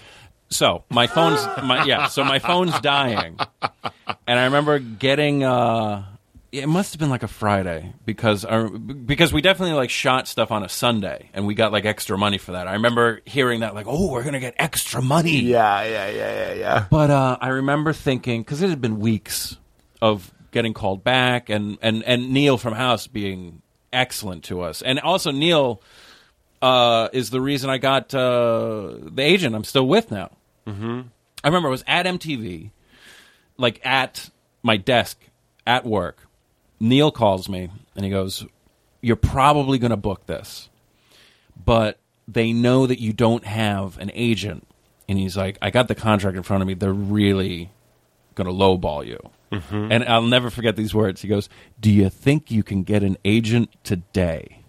Who said that to you? Neil. The your agent. No, Neil from House Casting. Oh, I remember Neil. Yeah. He's so rock and roll. He's so wrong. Every time I would go there, he would have a different look. yeah, and he had the Always throw me off. In his Ophira office- does that to me. Every time I see Ophira, I never yeah, yeah, recognize yeah. her Uh, immediately. Kara from Generate is the same way. Kara Welker. I'm Never always looks the every same. time I see Ophira. It's funny, and I say this to her every time I see Ophira. I think in my head, why is this pretty girl staring at me? Yeah, that's so funny. And then I'm like, oh, It's Ophira. you dickhead, I know you. He also has. And that- I always said, I was like, you did it to me again. Uh, you you Eisenberged me. I uh, Neil also the casting agent Mm-hmm. had uh, a topless picture of Kate Moss or something, some his office? supermodel in his office, and I was always like, remember that. "Who is this machismo swinging dick?" I He love is. it. So he says that to me, and I was like, ah. Can you get an agent today? and I said, probably not. I'm like, I don't even know. I don't even know what you're talking about. Yeah. You know? could have called me. I could have, but he goes, "All right, let me make a phone call," and he called uh, Mora Maloney at uh, CSD. So he just gave her this incredibly lucrative Right. client. Right, and and, and uh, which is the funniest part of the story because like then I go and meet with them, Mm-hmm. and they're you know then like a couple days go by and they call me and they're like, look, we haven't heard about this job yet, but we really like you and we want we want to sign you anyway, regardless. Mm-hmm. And I was like, great, but then I'm thinking, you know, it's pretty funny. You know, w- when I would get asked for advice, especially like booking a lot of commercials, people would be like, "Well, how do you get an agent?" And I'm like, "Well, I'm I'm a bad person to ask Yeah. because I booked a job As are every comedian. and then got an agent." But I'm, I'm I'm the same way. They're like, how do you get an agent? And you're like, I don't know, do really good stand up and have them see you by chance one Thursday. Yeah, That's what happened. that's it's it's a s it's yeah. And it's a cliched story. And it was because they But were it's true, they worked yeah. with TJ and they were coming to see TJ and I opened for TJ. That's all that's that's the end of the story. Mm-hmm. Go ahead and shoot yourself in the dick if all you have is an acting reel. I don't know what to do. I've said this many times on the podcast. yeah, I go to my you need agent's something office. for them to come. That, that- I always. That's why I always kind of like my heart breaks a little bit if somebody's just an yeah, actor. I know. It's hard. It's like what do you? I don't know. What, do they? They have like play showcases or something. I don't know. You can't get on stage and just act. I know. Uh, I used to open my agent's mail. It's kind of like a thing, and I just hold up the headshots. Oh, the unsolicited headshots and yeah, shit. Yeah. Because I, I, I you know, I, you know what we we pick all the ones that are like old people or like weird looking heavy people Mm-hmm. because like you need those, but all the like clean Crest Brigade sort of people, it's just dime like a dozen. Put it in the garbage. Yeah. Another good looking dude, garbage. yeah. Here's a girl with a lazy eye. Keep. You know what I mean? Mm-hmm. It's very. I, I'm not making fun of. La- I don't know why I'm so sensitive today. Uh, so anyway, you didn't have an agent, and your phone was dead. so I turned it off. I turned my Mm-hmm. To save phone battery. to save battery because I remember specific. I remember being outside the bar before I was going to go in and hang out with MTV people, thinking everyone I know is here. No one's going to call me. It's five thirty. It's it, it- which is amazing. It was like six o'clock at night, mm-hmm. and I remember thinking if they were going to call me about that commercial, they would have done it by now. Which means it's nine. No, it's earlier in LA. it's earlier in LA, Uh-huh. but they were in Chicago. It's two hours earlier. whatever it was. Apparently, but like it, it was, there was one person, one person on the creative team that, and the way I heard it was, or maybe it's just the way I remember it, is that they didn't like me, Hmm. like not necessarily you or you and I together. They were like, they said, I don't understand why you think he's funny. Hmm. Everybody, everybody else was on board. Mm-hmm. So that's why I kept getting drunk. It get dragged out for weeks and weeks and To weeks. see another side of you. Yeah, so I was like, oh, well, screw it. So uh, I turned off my phone and, and went and, you know, had a few drinks. And then I went to Professor Tom's, to Yeah. Nick Stevens' Yeah. show. And I walk up the stairs, and the first person I see is Maura Maloney sitting at the bar, Mm-hmm. my new agent. Oh, this is so cool. And I go up to her and I was like, that's so awesome that you came to my show. Oh, that's great. She goes, Where have you been? Ah. I'm like, what? What? She's like, what? Where's your phone? I was like, oh, I turn it on. I turn on my phone, and she's like, they're trying to get a hold of you. They sent Eric Kirchberger to L.A. with Pete. Poor guy. Because he's like the second choice, Yeah. so he's gonna. Because it was down to me and him, I guess. yeah. And uh, I turn on my phone, and then it just blows up Yeah. because it's because like Maura knows that I'm on Nick's show, so she shows up and then she tells Nick, and then then the phone calls start. Yes. and then I've got like fifty text messages and and you know a, Yeah. a couple dozen A lot from me. voicemails. Yeah. Yes, yes. I wish I had kept them all too because it's all it's like, Maddie, they're flying us business class. it's like it's like Sean Crespo on the phone being like, Matt, there's a car, I guess, Yeah, in front of yeah, your house yeah, waiting to take you to yeah, the airport. yeah. There's a car sitting Yeah. in front of my house, idling, waiting. Yeah, yeah, yeah. So then um, Moore gets in touch with them, and I'm around and I'm available. What's the next flight? Well, the next one's in, there's no red eye, so it's going to be the next first one in the morning. Oh, I remember. And you got off the plane and had to come to set. I went straight to the set, and then they sent Eric home. home. I talked to him about it. How cold is that? I know. Listen up, show business people, uh, hopefuls. Someone was told that they booked it and Yep. they flew out. Yep. That's a six hour flight.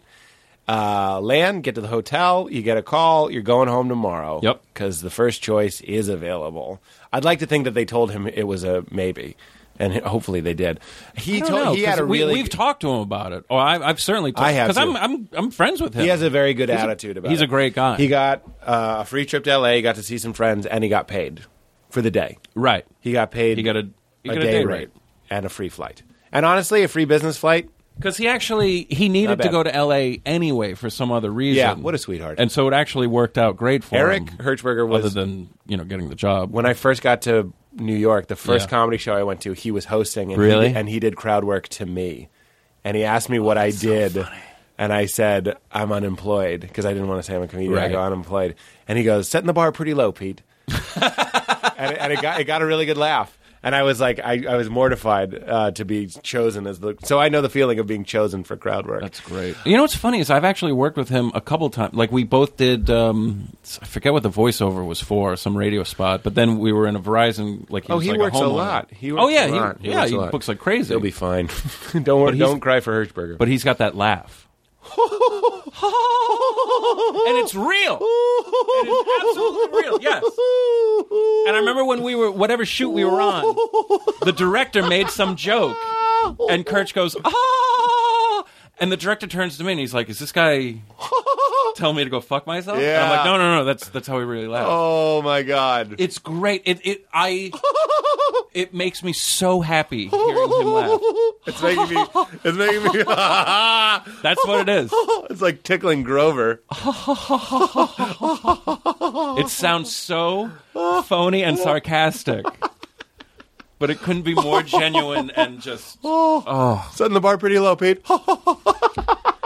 so yeah. So we get off the I get off the plane and I see you and and Yeah. we're in, you're in a room with the Silas and they are spray painting. I couldn't believe how Converse budget it shoes. was. They were spray painting shit and then they gave us these buckets to wear on our head. Yep. And I was like, I have to wear a bucket? Like I remember my vanity was a little bit like you know, it was buried deep down at that point, but I was like, I have to wear this bucket? Okay. Well, sure. Well, I mean, it's it's a strange thing being a stand-up comedian and then booking a commercial job, particularly your first one. And it, this job was it was supposed to be a campaign, and it Yeah. was like we were shooting uh, all day Friday, all day Saturday, and Sunday, Mm-hmm. and it was we are going to do uh, a ton. wh- How many thirty-second commercial spots do we do?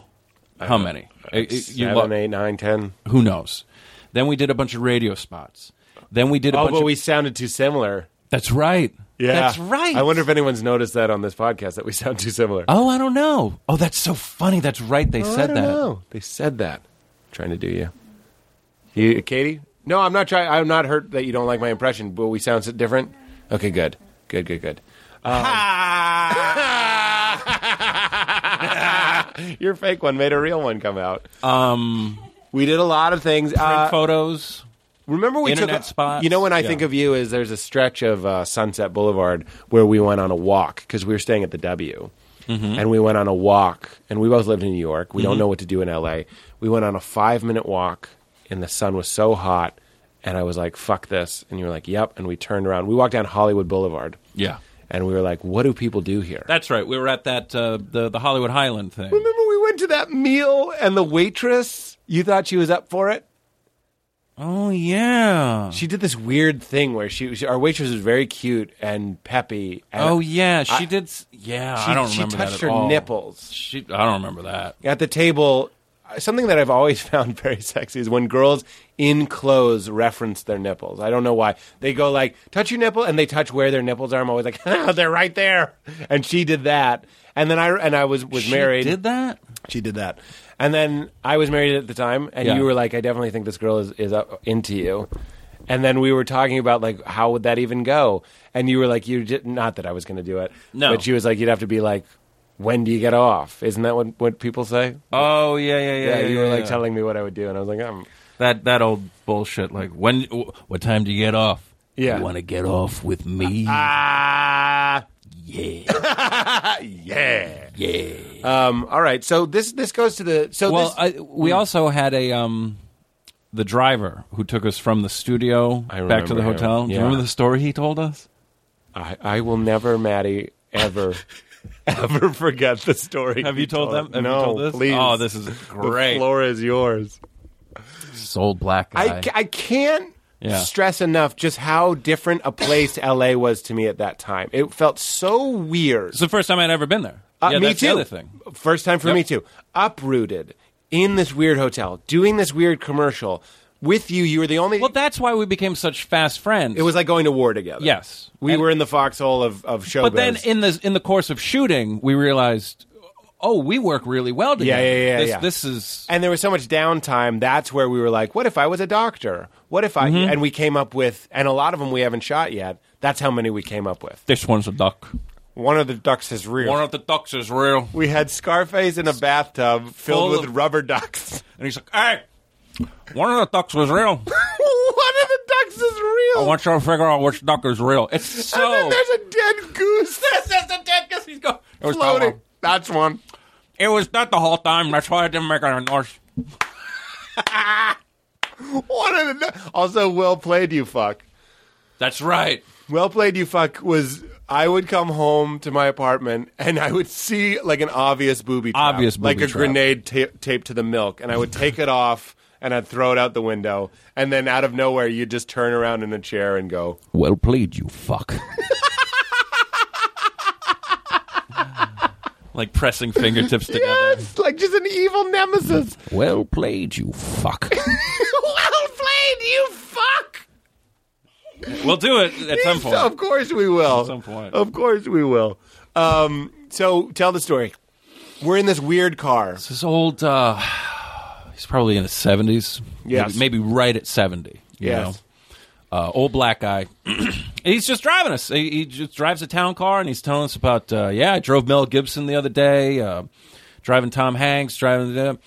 And then we're like, oh, you know, it's interesting. We're looking out the window, like trying to be like, oh, where are we in LA? This is, Yeah. you know, all, all brand new. Yeah. Even just having a driver Yes. was bizarre. And I felt, you know, just like the Catholic guilt. I you know, remember that. I felt so uncomfortable. Also, I, it's so funny because I, I have acclimated a little bit, but I used to have huge guilt about getting in a Yeah. Mm-hmm. car, especially with an older person driving me, and it always was.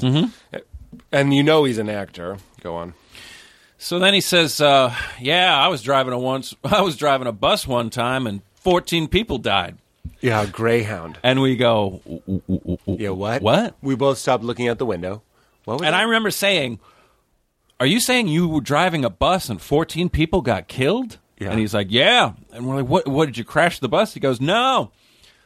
I realized the guy. Uh, you're not supposed to have alcohol on the bus. This guy must have snuck a bottle on. He got drunk. Then he smashed the bottle, and he's just walking up the aisle, stabbing people with the bottle. I remember the gesture he made. Yep. And you're told it exactly how he told it. He So broke the nonchalant. bottle, walked up the aisle, stabbing people. Yes, and and, and as, as he was, uh, then he noticed this in like that big mirror the bus Yeah, drivers. you're gonna have. see it in that big mirror. sees yeah, yeah, If there's a drunk guy stabbing You people, think with you'd the, see the first stab and no. maybe stop the well, car. I'm sure he heard the commotion. He's like, oh, these people. Yeah, yeah, yeah.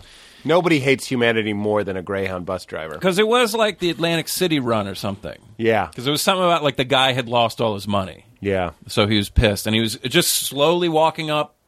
Presumably to stab the bus driver, and it was when he was finally getting up closer to him, he pulled the bus over and got out of the bus. Is that true? I don't remember that. But I don't I remember. don't a remember lot of that. it. See, now I feel like I'm confusing it with. Uh, there's some story about a guy who's like eating people on a bus, and the, they like locked him in, and he's like still eating the. pe- I don't know. oh my god, I remember. And then But yeah, he was he we pushed him for details, and the, Yes. they called the cops, and the cops came, and and Like, f- yeah. he killed fourteen. he killed people. yeah 14 people. I on the wonder if bus. it's true. It just sounds fake. Did you see Capturing the Freedmans? I did. You know the story is the story where this guy allegedly raped all these kids, In his computer, camp. leapfrog. Oh yeah, I played that's- leapfrog. Oh, That's, my favorite guy. That's the guy that I'm thinking Yeah. about. He, he th- it's those people that tell a story of something so severe, like children being raped, and he tells it in a way that, like a guy walking up an aisle stabbing people, you're like, well, you stab one person, that's a big deal. And a lot of people are going to stand up and try and stop the guy with the bottle. He's not going to get 14 people. And also, you, he, the story in Capturing the Freedmans, he's like, oh, yeah, he used to line us up and it'd say would play leapfrog. Yeah. But it would be doing it naked and he'd come and it'd just put his penis in one kid, then put it in the other kid. And I'm like, look, I'm not trying to be funny right now, Which goes- but it takes yeah. some working to get your dick in a butt. Exactly. I'm not trying to be funny. It's just true. And, you know, so it just didn't add up. You can't just slide it in to f- a class full of kids. And a sp- and, and there is a way to be funny about this, but it's too dark. no, it's way too dark. But I mean, it's like it's so funny to rationalize it too because you're like, look, look, it's it's really difficult to get a penis into an adult size I was- butthole. I- that's the point that I That's was. the point. Fly, flying around, and I didn't want to say. Look, I'll but say it. everything on a kid is smaller, they have much smaller buttholes. including the butthole. especially, I'll Have say, you seen it? especially the butthole. have you seen a kid shit? It looks like a rabbit turd. Little buttholes making little poops. And you're telling me this guy's throwing a never mind. Now we're getting too dark. But that's that's he tells that story and I'm like, that sounds like bullshit. Yeah. I also have a friend that was like, I was in the World Trade Tower the morning of 9-11. And I'm like, you ever just someone says something to you and you're like, Yeah. would you like to go back and say that like someone who was in the trade tower the morning of 9-11? You know what I mean? I was in the trade tower the morning of 9-11. What's that? How know, it's- about making me believe you with your words? you know, it's A- so and I weird didn't is believe him. I still don't believe him. We were in uh, Glennis and I did. Uh, we got new headshots this weekend. The fires were just too intense. the fires were just too intense. and the uh the photographer, like we're talking about New York and stuff, and how long we live there, and uh, how different it is because like, in New York, like I just had a headshot, Yeah. and that was fine. And, Like here, they're a little more like, well, could you do this look? Could you do this look? This look, and then you feel so cheesy and stupid doing it. Yeah. But uh, so we're just talking about New York, and he's like, uh, I'm like, yeah, we, we, we actually we moved the day after Sandy. And his response was, "Were you there for 9-11? Oh my god. just collecting tragedies. Right. He said a chipper. Cool. Hey. And I was like, "Hey, yeah, I remember that Yeah. was that was the first sign of healing was when we w- like real healing, like callous healing was now you can just ask people where they were on 9/11. oh yeah. And for the first couple years after that, it was just so much more sensitive, of course. Well, I used to have a joke about how I love people who would use 9/11 as a benchmark in their own lives. They're like, Yeah. "Well, let's see. I was I was working at Deutsch on 9/11, so that barbecue place is on 72nd Street. Yeah, that's, Ah, that People would- is funny. It's true. I do that. I go. I was in Chicago for 9/11, and I moved. So that was 2001, and I moved to New York in 2004. yeah. Yeah, It was it was it was a commencement. yeah, You know? yeah, yeah, yeah, yeah.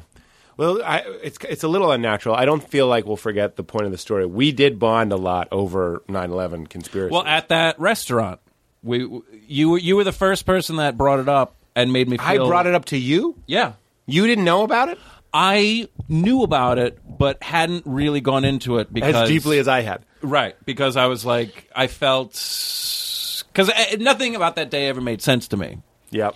particularly when uh, Building Seven fell. I remember even that day. I remember that day. That and Flight 77 crashing into uh, People go another Pennsylvania." building fell, and I and I just remember you were I'm- just in such shock that you're like, what?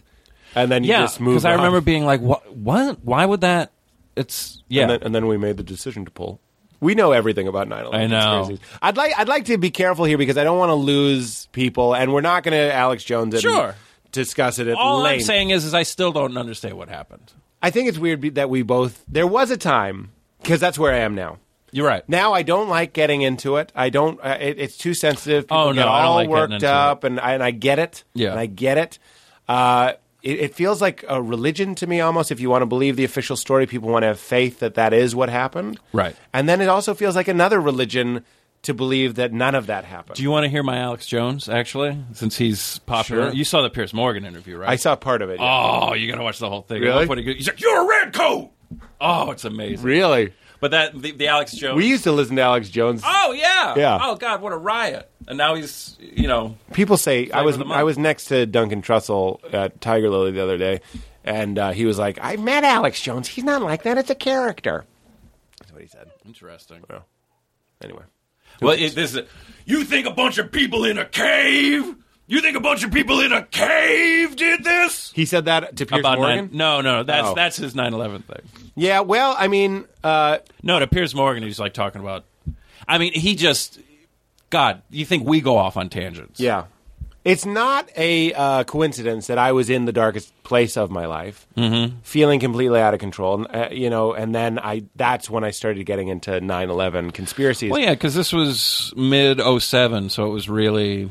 It was it was becoming a- Especially a, YouTube little bit okay. was a lot better than it had ever YouTube been. was getting better, and now you could watch a video about anything. Mm-hmm. Uh, but and I remember we would get into that stuff, and and uh, it was very comforting.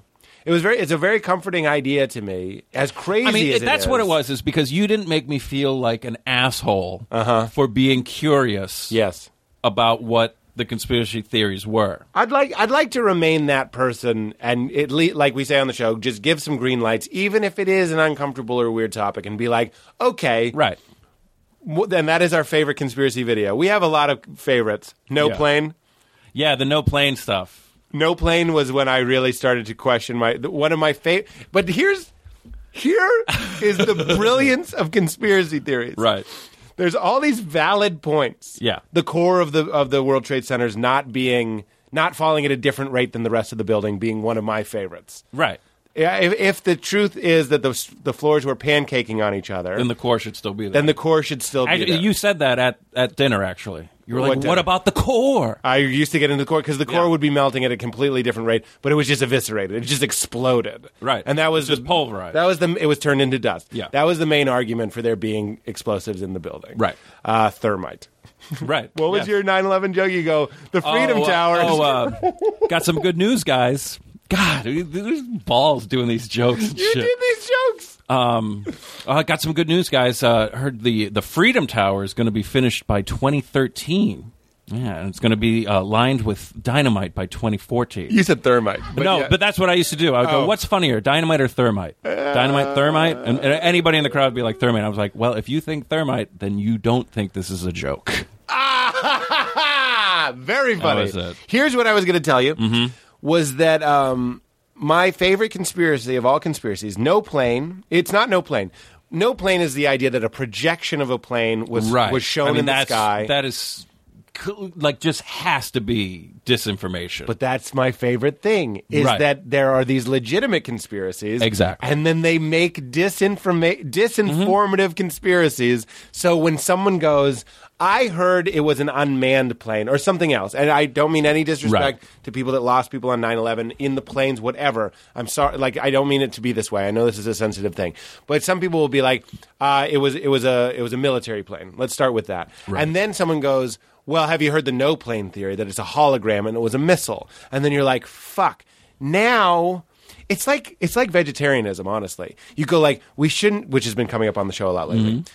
You shouldn't eat uh, pigs because they have the intelligence of three-year-old children. Okay, but then you go like, but then what? Then you'll you'll get this guy, and I eat pig by the way, because I'm an asshole. you eat like a pig. Uh, Say what the nail. but then you get the people going like, okay, so you eat vegetables. Well, who's to say vegetables don't have a consciousness? And Right, you're they have a ending their nervous system. And they have a nervous system. They respond to classical music. You're being an asshole to that kale. And then you go, okay, I'll be a fruitarian and I'll only eat fruit that falls off a tree. That's no plane.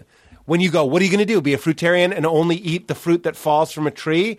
But really, we should just maybe we should just start with not eating pork because pigs are so intelligent and lovable and have emotional intelligence. But then th- you stop by going, "What are you only going to eat apples that fall off a tree?" And then when I say, "Isn't it weird that the guy who owned the World Trade Center said they demolished it, that they Yeah. lined it with explosives we and made demolished that. it We made that decision to pull. to pull it?" Right. Famously, that he said on camera that the FDNY lined it, whose job is not to line a th- building. You know, with and I explosives. think I think that was the line that got. Um, I remember Martin Sheen saying that that was what got him into it. is that right? Yeah, Well, because it's- of course Charlie was showing him stuff. Of course he. And then and then one of my favorite conspiracies is that Charlie Sheen, who is the biggest. uh, oh, the Jesuit assassin. oh, I don't know that. What's that? Oh well, because uh, I Mar- just thought they made him go crazy, or they encouraged they Oh. encouraged him to They go might have. crazy. Well, that's one of the things he refers to himself as when he's talking about the tiger blood and Adonis DNA. He's like, "Oh, I'm the Jesuit assassin. Don't you know who I am?" Because he's being sarcastic. Because then there's conspiracies that Martin Sheen, because his name is Martin Estevez, Uh-huh. changed his name to Sheen because, and this is true. He, he chose the name Sheen because of Bishop Sheen, mm-hmm. and then somehow therein lies. I've, I, I read it so long ago and dismissed it, It- like it, that they. Because there, there, there's a conspiracy that the Jesuit order of priests yes. are because they're the only order of priests that perform exorcisms. So that Mm-hmm. I don't know if that's true, but that is true. Okay. that is true. Because well, I went to Fordham, so that's how I know that. All right. Um, that the Jesuits are actually papal assassins, Vatican assassins. That was Oh, like Assassin's Creed, right, killing the Templars. right, and it's just it's just like the building in uh, Ghostbusters, like the, like they put that it, it, like Assassin's Creed. That's what I'm saying. Like they they plant these things into pop culture. Yes. and then it becomes oh well you don't like Well, that's my other favorite. the Washington thing. monument, monument isn't an obel- obelisk trying to channel energy. You Right. got that from Ghostbusters, Right. You know that type of shit. Right, right, right. It's it's all disinformation. Well, it's the hidden in plain sight thing. exactly. Because if there's anything that's true about every Well, conspiracy, because remember the uh, the X Files spinoff, the uh, the Lone Gunman, where the where the they- pilot episode where they was fly a was plane. a plane flies into the World Trade Center. And yet, on 9 11, we all said that we never saw, we never would have hypothesized that in a Right. billion years. When we have photographs of them with uh, the Pentagon with the plane, that famous photograph pre 9 11 where they were where they were hypothesizing people crashing planes into the Pentagon. oh, that's right. Yeah, yeah, yeah, yeah, yeah, yeah. I mean, I don't know. I, and here's the one thing I know that is true about conspiracies: every single conspiracy, every single one of them, and and just life in general, is that the human population. Here's what: if there is a powers that be, if there is an Illuminati, if there is like twelve angry white men running the world, Yeah. here's what they know: it doesn't matter what you believe or what you don't believe. If you keep the flow of food, sex, and entertainment Mm-hmm. going, you can have people like you and I, Maddie, that think something sketchy happened, and we don't care. Well, I don't. Yeah, That's what they figured out. Well, it Give, was either- give us enough pizza, pornography, blowjobs, temperpedic beds. well, that's what Carlin used to talk about. The illusion of freedom. We're just pacified. Right. And you know why? Because at the end of the day, and I'm not proud of this, at the end of the day, you go, why don't I like bringing up 9 11 conspiracies? Because it ruffles people's feathers. They Oh, get yeah. mad, and then I'm, I'm having to Well, it's- defend. Even as I talk about it, I'm like, oh, I hope I don't, people don't get mad that we're talking about it on the show, and I'm trying to be respectful and all this sort of stuff. And then I also want to protect myself and be like, look, I don't believe these conspiracies necessarily. I don't believe anything, to be honest. I don't believe anything. Right. I'm I'm confident. That's that's the thing. Is uh, that's what pisses me off about people who dismiss conspiracy theories, all of them in general. They're like, oh, oh, what do you wear? Tinfoil hat. We didn't land Right. on the moon. That type of shit. Well, then now we're vegetarians that only eat fruit. Exactly, because it's it's just this sweeping, broad generalization that that completely discounts everything, and it's like it's so obnoxious that you're doing the same thing. Like you're assuming you know everything, Right. Like I'm not assuming I that, know everything. That was my favorite thing about 9/11 was you go when Bill Maher so they're like, all right, so who did it? exactly. Then who did it? Why aren't we allowed to say? Yeah, Isn't this weird? Isn't it weird that Exactly. a pilot who had never flown a plane before did like a, a 180 somersault in the air and crashed into like a 40 story building without touching the grass once, and then there was no no no debris. and and then now there's just no footage of it. and there's no footage of it. And then and then if you say that it's weird that the plane burned up, which is the official story of the Pentagon, why was there no debris? Because it burned up. The plane burned up completely. Yeah, and in if you Pennsylvania. say that's weird, then you get then where are those people? Look, man, I don't like, fucking like know. I don't know. I'm just I'm just I Why can't I point out one thing? And just- That's- why can't we just be un- uncomfortable in the? In That's that? what it is ultimately. I do not claim to know anything. I just But I'm it- comfortable enough to say I don't know. And I think that's a good place to be. Right. Ah. And, and honestly, I don't know. I, believe religion is is a type of conspiracy theory that we can believe in. You know what I Sure. mean? People choose to place their belief in different things. And then what was offensive, it's almost like when you when you become a Republican, Mm-hmm. okay, you're uh, pro gun, pro small government, uh, lower taxes, all that sort of stuff. But then you're also like, I'm also pro tobacco because it's an American crop, but it kills people. But I'm a Republican and that's what we do. Right, and you're stuck in that paradigm. And then you go, I also believe what's now known as the official story of 9 11. And then you go, well, well, what about this? Well, it's like, no, no, I believe that what they said has happened. We're both being assholes. I'm not here to say that it was the Illuminati and it was some secret Yeah. thing. And I'm also not going to say that what Bush told us was true. That's what was so frustrating about Bill Maher was this guy who look i understand and i sympathize i don't want people protesting at my shows and telling me what i should and shouldn't talk about but it's the only time in the man's career that he was like back off the president is right what why are you towing the line on the one thing you think this like Cheney, these like evil Yeah. people that you're talking about, how what fucking douchebags they are, and they're like, in this case, they're telling the truth. The thing that launched all these wars and all this control and all this, the, the fear that we still live in. Fucking zero dark Right. thirty, basically being to- in my opinion, just propaganda to help us relive the fear of every terrorist attack of the past decade, and then to let us know how good torture and murder is. That's what everyone because and I have no interest in seeing that movie. It's not good. it's not good. You can. Everyone's like the fa the last forty five minutes are amazing. I'm like, have you ever played Call of Duty? It's much better because you get to be one of the guys. You're just watching someone else play the kill the old man game. And don't get me wrong, Bin Laden's an asshole, but I don't like violence. I, it's just I, I I don't have the audacity to presume that I know what's going on, Right. and that's that's the difference. And that's you got your loose change guys; they got their head up their ass, and Sure. you got the official story guys, and they got their head up their ass. Right. But Maddie, you and I have always been in the middle, just going like, "What if we just green light everything and take what we can? What sounds true? What sounds right? And then what also sounds like we don't have any fucking idea, and we never fucking will." Right. Well, it's uh, like I was just watching because like now I'm because I never got into the UFO thing. Fires are just too Um, intense. the Dan, fires are just Dan too Aykroyd, intense. though, you told me you told me to watch that Dan. oh Aykroyd yeah, video. how, how great is that? watch the Dan Aykroyd on The UFOs Dan Aykroyd video. UFO thing's great. But I just watched one. I don't know what. Oh, Phoenix lights. Because there were all these lights over Phoenix in Oh, yeah, yeah, yeah. seven and ninety The red lights. yeah whatever it was yeah That's not even the best one. no it's not even the best one but uh, my point is Please, I'm sorry. I didn't mean to cut the you off. the mayor I think he was it the mayor of Phoenix or the governor of Arizona Yeah. it was so- it was some civic leader. Uh, let's say it's the mayor of Phoenix because it happened in Phoenix.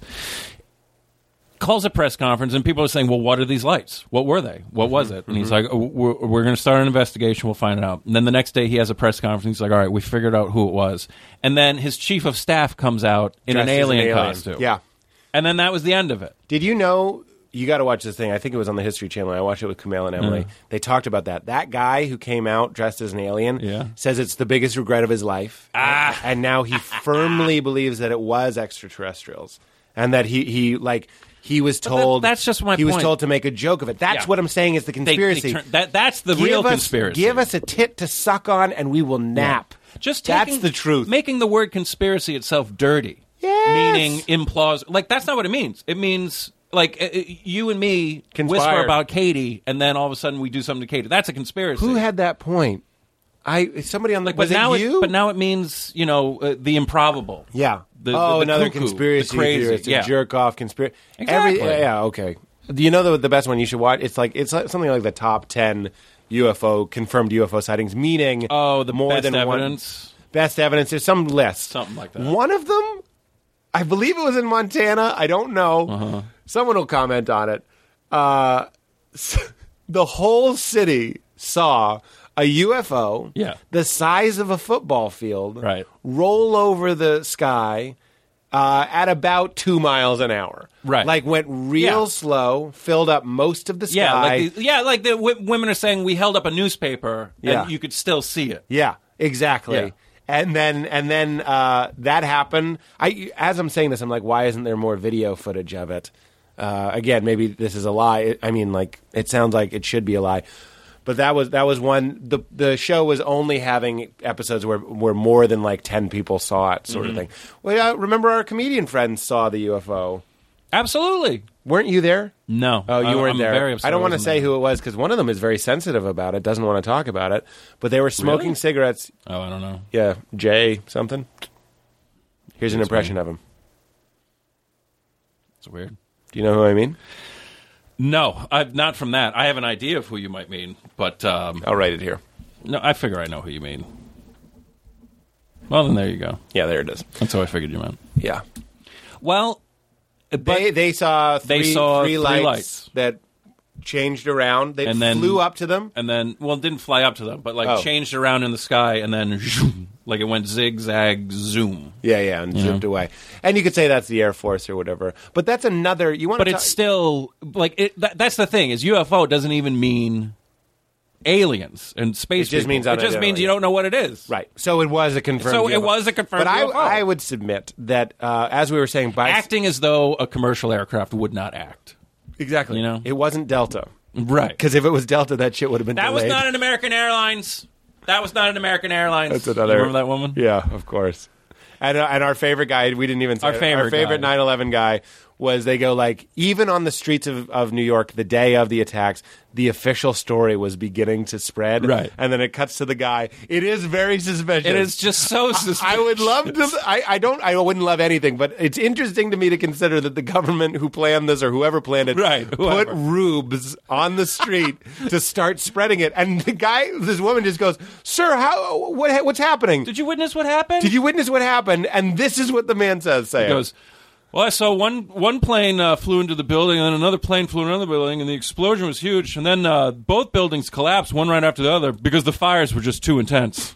he, he just offered his little er- But, like, editorializing. and just the way that he shakes his head, he's like, Yeah. I mean, just the fires were just too intense. I mean, He- uh, he's- everybody knows that. It was so uh, we and since then we've said the fires were just too intense to each Right. other many many times. That just the, that's what I'm saying. I don't know if that man was right or wrong, but Yeah. the, s- the smugness and Yeah. the certainty that he had. Yeah. Like I would never stand here and say, you know, yada yada yada was behind 9/11 because I don't know. Right, right, right. I, sure. I and actually, I'm comfortable with that. I think this goes back. Well, go ahead. Well, some people that marginalizes you and that makes you oh, one of those, Of one course. of these, Of You know, course. So it's like, Of all right, course. well, fuck you. I just I just like to live in the weird middle and just be like, oh, let's let's take what we can. Well, I mean, I think being a, a, a, a comedian, especially, particularly, y- you should question your environment. and Right. Question the. part- s- s- I don't. Why would you become a stand up comedian if you agree with the consensus of how the world is? right? You know? that's interesting. That's what pisses me One off. of my, When uh, comedians aren't into conspiracy theories, I'm like, why, why do you trust the world? I was like, I could because see a them- joke is in a way a cons- it's just another angle. Yeah. you know, like what I can't think of a good example, but like when you're. You know, I'm- I'm thinking like uh, Jerry Seinfeld says a date is like a, a a job interview, but there's a chance you might end up naked at the end of it. Mm-hmm. It's just like another perspective of looking at something. Some people see a date and he's like, "No, it's like a job interview, but there's nudity," and and that's a weird thing to say that that's. It's just a different way of thinking, a different way of looking at things. Yeah. That's why it will always light up my brain. You want to tell me that reptile overlords run the world? I'm in. love it. I'm in. And Yeah. if you're not, if you're too sensitive to go like that's ridiculous or it's too slippery of a slope to go down, fuck it, man. We don't have to be only fruitarians that he grew. We can dabble. Yeah. we can dabble and then still be comfortable. But uh, it's actually my manager. He won't mind me saying. Dave Rath used to love conspiracies. doesn't anymore. And then he was just like, one day I was just like, nope, I believe what they say happened happened with JFK, with the with uh, nine eleven. Yeah. He's like, I, but don't. It, it's just it speaks to the nature of choice and belief. Well, that's choosing what, well, to that's believe. what we're saying is it's it's either one extreme or the other. and why can't it be? Yeah, why the why messy can't middle? there be gray area? Yeah, I mean that's I think that's been my problem with the world all along about everything. Yeah. It's either black or white. Yeah, well, that's the tobacco Republican thing, which is a real thing in my life. I was interested in the, my first Republican, and then it was like, I love tobacco; it's a good American product. But I was like, kills. Well, that's blah, what- blah blah people. That you know, what you just reminded me that because what we were talking about before, that's what something that Bill Hicks said that really resonated with me, and just kind of one of those moments where like kind of your eyes cross, but they go the other way. Like Yeah, the- yeah, yeah, the- you like you look out. yeah, Um, he goes, uh, your beliefs are just that. It's just what you believe. Yeah, You know, it doesn't make it true. right. and I was like, oh, that's that's what a bel- it, like. It Yeah. finally made sense to me what a belief was, Right. You know, Yeah. because especially be a religious background, you think of the word belief. It's almost oh, well, you can't fuck with somebody's beliefs, Right. You know, But they're just beliefs. but that's it's just what you believe, Right. Like a, a, the little kid believes there's a monster under the bed, It Right, doesn't right, mean- right. There's nothing. it doesn't mean it's true. Right. That that that was an epiphany I had on marijuana, which was, uh, and I've I've said this on the show before because it spoke to the nature of truth to me, which was like, I was afraid everyone was looking at me. Mm-hmm. This was when I went with uh, Kim to the premiere of the Sex in the City. Kim Kim Shaw is a friend of mine. She was in Sex in the City, the movie. Yeah, yeah, yeah. We went and saw it together, and then we smoked pot, and then we walked around New York. And I was very worried that everyone was looking at us. And uh, and then I was like, oh no, 'cause I had only smoked pot maybe five times in my life. And I was like, oh no, pot makes you paranoid. But then I was like, no, but I think these people really are looking at me. And then I was like, of course that's my belief. I'm being made paranoid by the drug.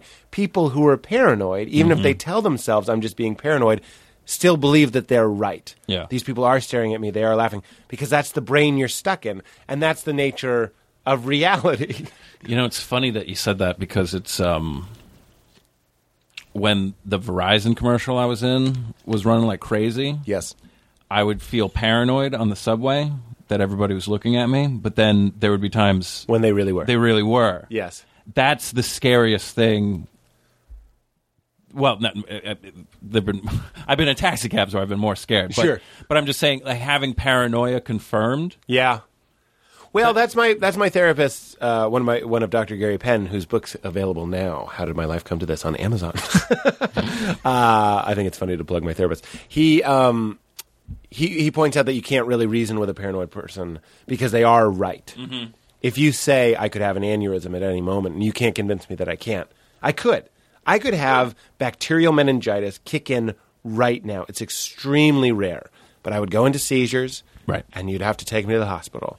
Uh, you can't convince me that that's not true. You can't convince me that there won't be an earthquake any second or that my heart will explode. But like, you can't come back at that with like logic. You have to just be like, look, Right. that's true, but you're being paranoid and you need to move past it. That's another belief choice. That's another elective, deliberate way of being like, no, the reality I'm going to frame for myself is hijacker 911 let's just say that's one of my choices Mm-hmm. and also i'm not going to have an aneurysm right now probably i'm going to i'm going to lean into that because i don't want to live the life of secret illuminati reptile that sounds like bullshit to me uh, Right. it- it's like memento man at the end of the movie he decides to keep looking for a john g even though he knows he's already killed him mm-hmm. we, uh, we're manufacturing a reality constantly we're lying to ourselves constantly Sure. 'Cause- To make things easy. uh, th- there's no other choice, I don't think. No. As, or I can't see one. So, like, that thing about, like, okay, let's say a huge. Because I forget who it was. I remember you telling me you were, you were talking to somebody once about the 9 11 stuff, and they were like, look, let me just stop you right there. It's not that I don't believe you, it's that I don't want. I don't. I need don't. it. I don't need. Yeah, I don't need it. I don't need my day ruined. It's also like, why don't you read? Um, uh, what is the big atheist book? Uh, it's by the guy who wrote God is not great, but it's the Mm-hmm. first one, the God Illusion, I think. I don't know. God Illusion. It's like, why not read God Illusion? And I remember a good friend of mine was just like, I because I don't want to lose my faith in God. I'd rather have it. Yeah, It was like, that's That's what is becoming disturbing. That's what faith is. I didn't know that an element of faith, one of the faiths that exists, Yeah. is I know that this isn't true. I'm talking. Let's go with Christianity. Uh-huh. When I run it, like I heard, like the- I had a fake conversation with Jimmy Kimmel earlier today because I found out that he's uh, still Catholic. I believe still pretty Catholic, and I was like, I want to ask him: virgin birth, sinless life, physical death and resurrection Mm-hmm. of Christ, uh, forgiveness of sins, redemption, uh, fulfillment of the prophecy. Yeah. that's all true. Mm-hmm. And I, I, in my hallucination, this isn't true. He was like. I'm choosing to say yes. You know what I mean? Yeah. Because I want Jesus of Nazareth was real. When he was 33, he did start his ministry. And I know there's parallels to every other story, but in me, that key fits that hole. And now we're talking about the spiritual, the unspeakable. You're telling me facts and figures. Was there a man, flesh and bone, Jesus? Did that happen? Physical Yeah. death? And I'm saying, this is fake Kimmel talking. I'm saying I don't care. I'm saying my spiritual identity right now fits in that space, and that's where I'm going to keep it because you're a nihilist and you're trying to turn my world upside down. So you're combating the rigor and the and the harshness of cold facts that really are cold with bullshit saying the way to a deeper truth is actually in a car made of bullshit. I'm going to take this bullshit and I'm going to some I'm going to put it between these two pieces of bread and when I bite into it it's going to taste like a tuna melt because that's how it works. right. I don't know. Well, I don't know. I mean, I I had an epiphany in college one night. That's what fake Kimmel said. That's what he said. fake Kimmel said all of that. We were in his office. It was very tasteful. In his fake, tasteful office, Uh, he was in a suit. He looked great. was the truth fairy there in the corner? Ah, that's funny. That would have been good. Truth fairy. Uh, Go on. What was your epiphany? there's it really boils down to two things. You either believe that there's a god and there's a reason for everything, which is great, and then you don't have to worry. Or you know what? Maybe I s- maybe I got this from an episode of Doogie Howser actually. a lot of things came from Duke. Yeah, you know that he was talking to his poster of Albert Einstein, and Albert Einstein said something along this basically was like, you know, I it- forgot that he did that. if like there- I talked to Kimmel. Yeah, like yeah. So fake Albert Einstein is talking to uh, to Doog, and he's like, um, either there is an afterlife, which means all right, fine, whatever, or there's not. So who cares? That's what he says. I'm very much paraphrasing, Oh no, I understand, and that's a good epiphany. but it, that that is, it kind of like it. I guess it took a few years for it to sink in. Yes. And then it dawned on me. It was like, well, you can be happy no matter what's going on because it's like you're either Well, that's what there's Bo- either, that's- either there's a reason that you're here, You know- and everything's going to be go to a plan, or there's no reason and you're just you lucked out, Right. And you just get to be here for no reason. Yeah. free parking. Yeah. you know? Ah, what a great way to put no God. Free parking. parking. It's this either- is just a game. it's either go directly to jail or free parking. Well, you know who who would agree with this, Yeah. whether or not he was a real person, was is Buddha. When when people came Yeah. to Buddha and were like, "What happens when I die?" he would be like, "Why are you asking? That has nothing to do with us here and now. I'm Right. trying to put the needle on the record. I want you to be right here, Yeah. and I'd like to end suffering, human suffering. And your question." Is really about suffering because you're worried about what will happen when you die, and that's causing you suffering. I'd like to find, I'd like to give you peace here and now, and when we die, we all find out.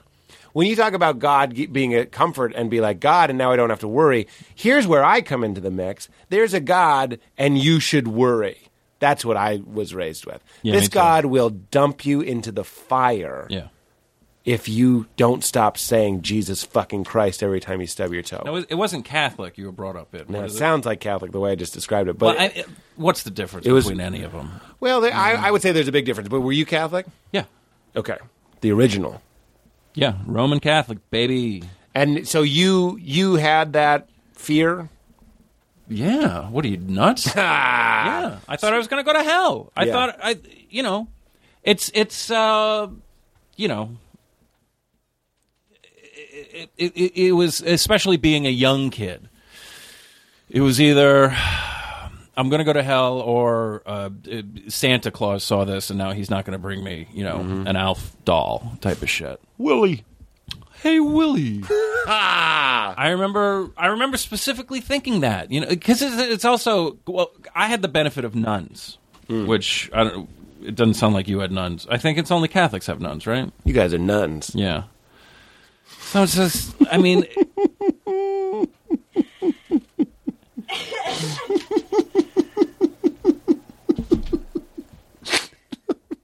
I'm laughing a little at the joke, a little that Katie's laughing. I'm also laughing at the idea of coming up to a group of nuns acting a fool and be like, "You guys are nuns. You guys are nuns. you guys are straight up nuns." Keep going. Well, I, I just I don't remember what my point was, but the, it, it was you like, had nuns, and well, that it's like helped. my like my parents' generation had corporal discipline. Isn't that what they called it? Nuns smacking you Mm-hmm. Spanking. around. Yeah, yeah, yeah. Hit you just with- casually told. just a ruler across the knuckles. Yeah, or, nun, um, nun stabbed me with a butterfly knife because I Like said, when I where I went to Christ. high school, there were brothers who aren't they're not priests. Yes. they're uh, Christian brothers. They used to um, black guys. uh, they would box the kids. What does that mean? I mean, instead of detention after school, you would lace up gloves and box against brother James Donahue, and he would punch you in the face, and that was your penance. That was you learning a lesson, At least you got to fight back, right? but you- most most of it was brother hitting you in the face. Oh yeah, no, yeah. Brother James had a superior reach. Yeah. to a, A boy- a up little to boy. to a boy in puberty. Yeah, yeah, Yes. yeah. Wow. But uh, so uh, I feel like I was in kind of in the generation. uh, We still had nuns, and the, but they they had participated in that, and now couldn't anymore. So it was verbal. They would just make you feel like the biggest asshole they could, and I'm talking about being in first fucking grade and feeling like a, an asshole because Sister Francel didn't like you know my answer for the math problem. You know and it, and it all ties in like you're gonna go to fucking hell you know it's like it's it's like it's not enough that i'm gonna fail math it's not enough that i'm six and i'm like now being like ripped away from like my like it, it, i hated school i hated from from nursery school to my last day of fordham university it was fucking miserable i couldn't wait to get out just done with it over it you know and and I went, and and it was a Catholic goddamn, maybe not nursery school, but it might as well have been because my nursery school teacher was actually the daughter of my kindergarten teacher, Mrs. Cunha.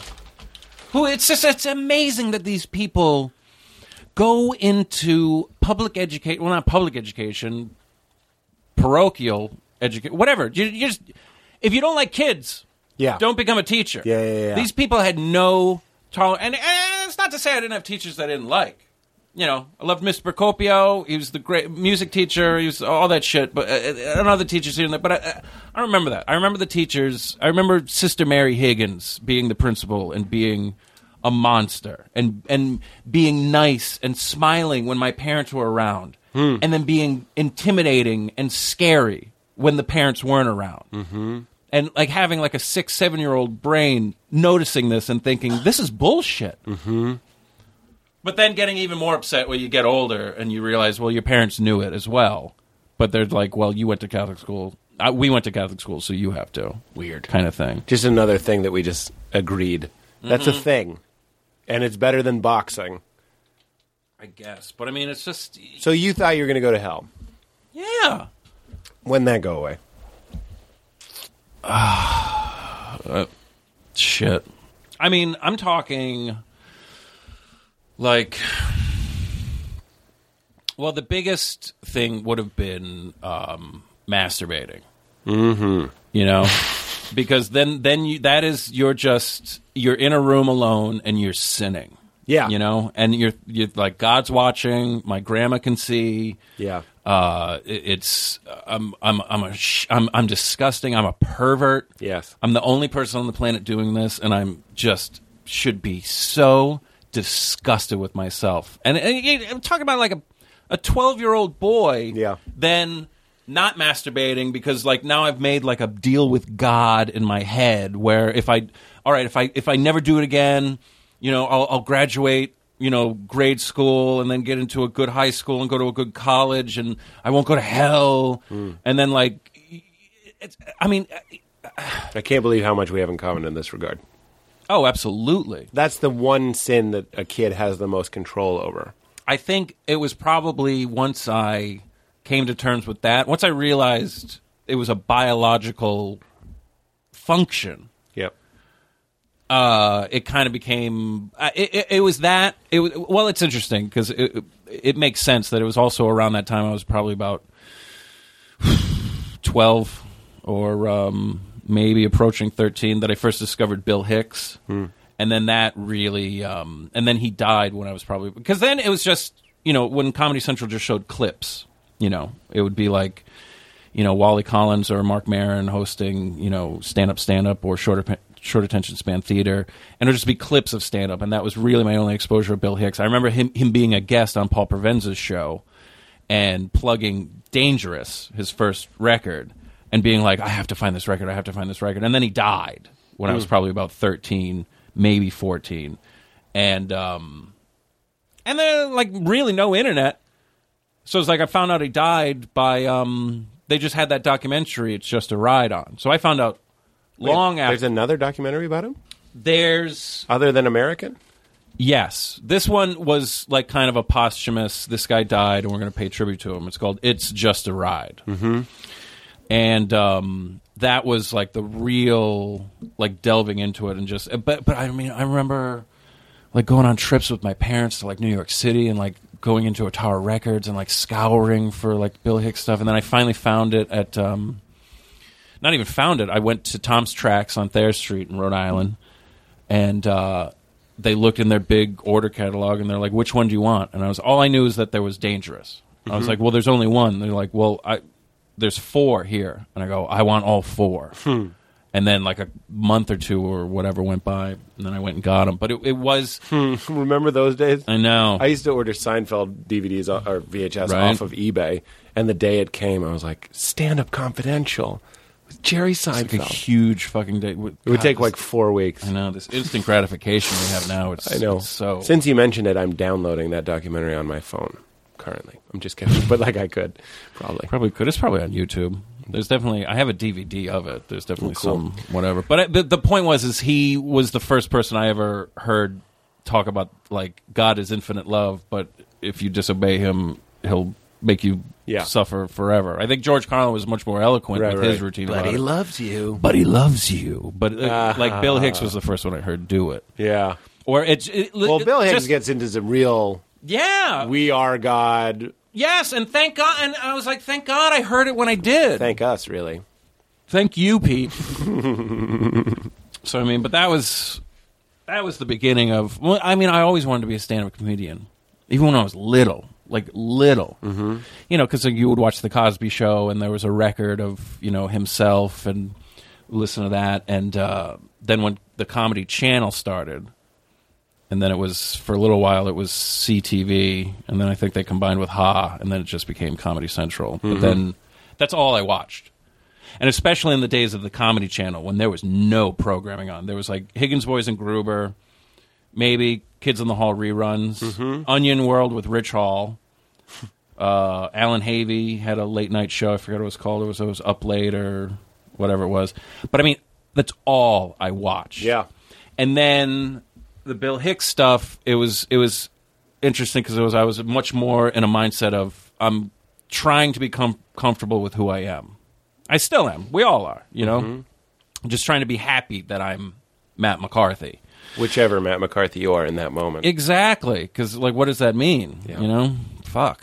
Um, but then it was like getting into high school, and it's like, oh, you got to go to college, you got to get a major, you got to get an internship, you got to get a resume, and dating an awful, horrible person in high school uh, who made me feel really stupid uh, for wanting to be a stand-up comedian. I'll never forget it. I was on the phone with her once, and I was uh, like, "We're just talking about the future. Like, wh- what are you going to do f- in college? What do you want to major in? What do you want to do after college?" And I go, "God, you know what I always wanted to do?"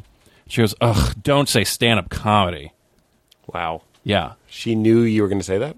and I was like, you know, in that petrified seventeen-year-old. Oh, no, no, no! I don't want. No, that's that's dumb. That's It takes so long to become a grown up to be like, why would you say that? like, well, like just like stand up for yourself and be like, I know, right? yeah, that I just shared my uh, like, yeah, passion that, with that you." is my dream. That's what I've wanted to do since I was a child. Thank What's you for your dream, shitting on it. Deborah?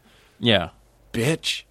I don't know what she's doing. She's up in. I'll tell you what she's Fucking doing. Vermont. She's being a bitch. you know what? She's probably up in Vermont only eating fruit that falls down because she was such a fucking bitch and so. you want to talk about a know it all? Ugh. God, I think that's my least favorite thing. Can't we be no at nothings? I know. I know I'm a no at nothing. God. Yeah, I'm so I rel- now everything that I used to be anxious about, like like yesterday, people were like, "Who you like in the game? Who you like in the game?" I'm like, "What game?" Yeah. I don't give a shit. I used to oh, pretend, football, too. I don't give a fuck. I think it's boring and stupid, and I'm so happy you brought it up because I'll tell you what I think. Yeah. And why not? I'm like, I love pro wrestling. Oh, you know it's fake? Yeah, I do. So is everything on TV. Go fuck yourself. Ah. you think people in a cave did this? I don't think I don't know who did it. but I mean, it's just God. Can't we just? i i i i that's the worst when people have to impose their hang-ups on you and make you feel like an asshole. Hmm. well, that's what that girl was doing. That's exact. Oh, come on. But that's what makes coming out uh, as a comedian uh, uh, difficult. i- Yes. is you're saying Well, then it was because I was just I I graduated from school and I'm playing by the rules and I'm doing everything I was supposed to. I went to school. I graduated in four years. I got everything done. I got my internships. I got my resume. Now I got the first job I've ever had out of the gate, and I'm miserable. And I'm more miserable and stressed out I've ever been in my life. I used to look down at my keyboard at MTV, and it would be covered in hair because I was so stressed out. Not just a, not the work. It was monotonous, but it, a monkey could do. it. I could do it. I was fucking straight out. Of, sc- yeah, you could do this. What was stressing me out? And I finally, I, I verbalized it, and then I became a stand-up comedian because I was like, I was anxious. I was wasting my life. That I was wasting my time on the planet. And 9-11 had happened too. So I started at MTV December of 01. allegedly. Allegedly. no, no, I'm just kidding. It did happen. It it happened, Um, and that was that was probably the biggest kick in my ass of anything. Like you got to do something with your life because you have no idea what's going to happen. Not even that more, but just like you're so lucky like talking about myself. I'm so lucky that I get to be alive and get to be in New York City. And but fuck, this isn't what I was like. I there There's no great. that gnawing feeling that there is something else you're supposed to be doing, and right now you are wasting your time. right, right, right. And my to the point that my hair was It's almost like you have a flight. falling off of me. You have a flight, and it leaves at midnight. Mm-hmm. I've, I've done this. Uh, and I haven't packed shit. or, or this is this is what happened one time is I was going to cancel a show in New York, Mm-hmm. and uh, and I did, and the wheels were in motion, Yeah. and I knew my flight was at seven the next morning, and I was sick, which is why I canceled it. Then I woke up at like three in the morning. I, I was I was clean. I was like, fuck it, I'm not. Basically, I'm just going to have this job, and I'll do data entry or whatever. And I woke up at three in the morning, and I was like, is the flight still available? Like, and got on and went and did the show. But that feeling of like some, you need to make a decision because that plane's going to leave. Yeah. Yeah. So I, I was like, uh, before I turn, uh, ooh, it was 03 I started doing stand up. So it was before I turn 24. I'm going to start doing stand up. And then I like went to what were those uh, like the Gotham uh, writing classes with Dave Labarca, and no one in the class have I ever seen ever again anywhere doing stand up Yeah. one of those things, and then just start just doing open mics, just going to. Ah, How ironic is it that I'm like, you know what, Matt, you're wasting your life. You need to do something meaningful.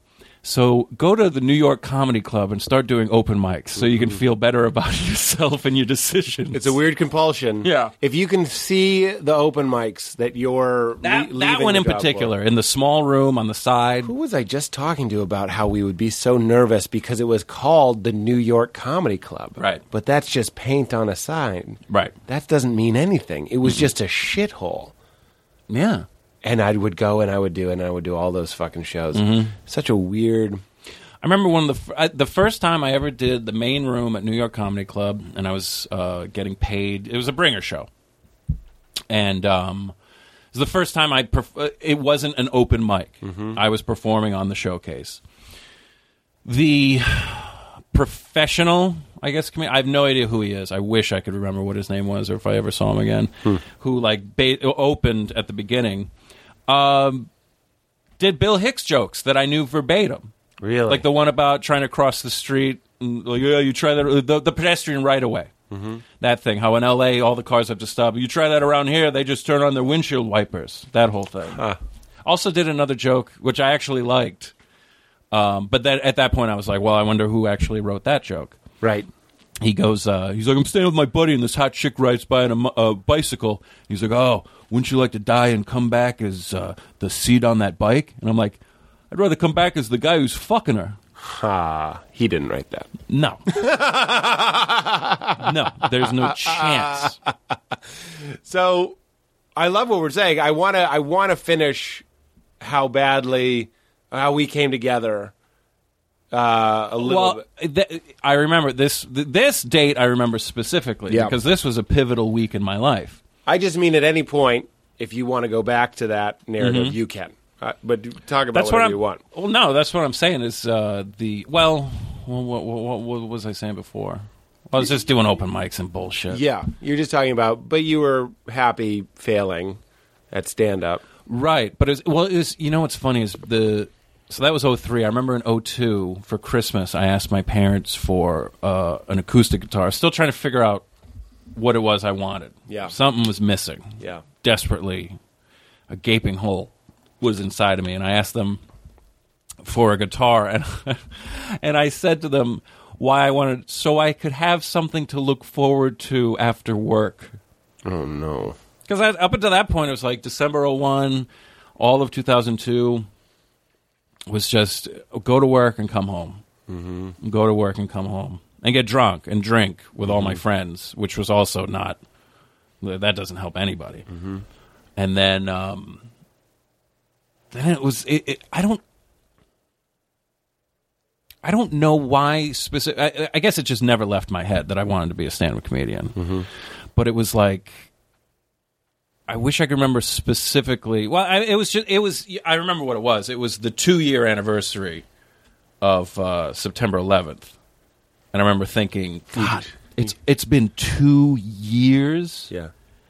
And I was like, and I'm still just sitting here at MTV doing nothing. Yeah. And then I was like, I'm gonna start doing open mics now. I I'm gonna remember be you had a stand-up party or something when you stopped working at MTV. I seem to remember that. I knew you at that time. comic. Yeah. Well, yeah. I quit. Well, because our the Sears Die Hard money came in.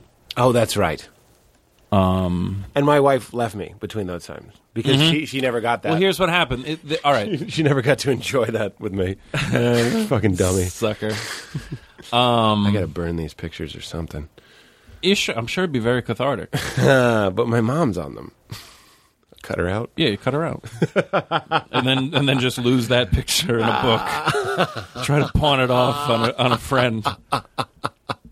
You couldn't believe my eyes when I'm, I'm, I'm looking at this thing. I'm like, I'm like, what is this card? And Yeah. I'm looking through. I'm like, who are these women? And then the last picture's you, and I'm like, Uh, oh no, it's this is ex-wife. Oh, what a weird thing. and like my bookshelf had just ripped out of the wall. There are books everywhere, and then I see this on It's the like ground. a I was scene in "What a is movie, this?" and it's a documentary or, or a Yeah. movie, and you go and try and find her. So, all right, J- Yes. July 3rd, 2007. Wow, is Katina and I were doing a show at Rafifi. Mm-hmm. Uh, consequently enough, no one came, so we canceled the show. and then I went home, and Katina went and sang karaoke with, like, maybe, well, Glennis came uh, to the show. And then it was that night, Katina called me and said, uh, Guess who has a crush on you? And now, now my, my now wife, Glennis yeah, we were walking. So we're we're at Rafifi. We're waiting around. Wait, because the show was canceled, that's when you found out Glennis had a crush on you? Yes. Awesome. So the same night is when uh, Katina and I left Rafifi to walk to like a Dwayne Reed or whatever. We're walking up uh, s- second. What was Rafifi? It was on Mm. between eleventh, first and second, yeah. Mm-hmm. First and second, right? Walking up second, and then we run into you in front of that Chase Bank.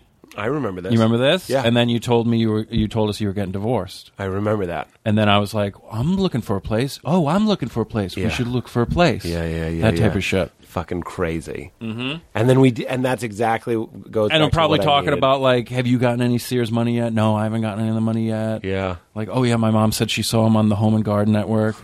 and then that was July. Glennis and I had our first date July 5th. And then by August, by mid August, we'd gotten.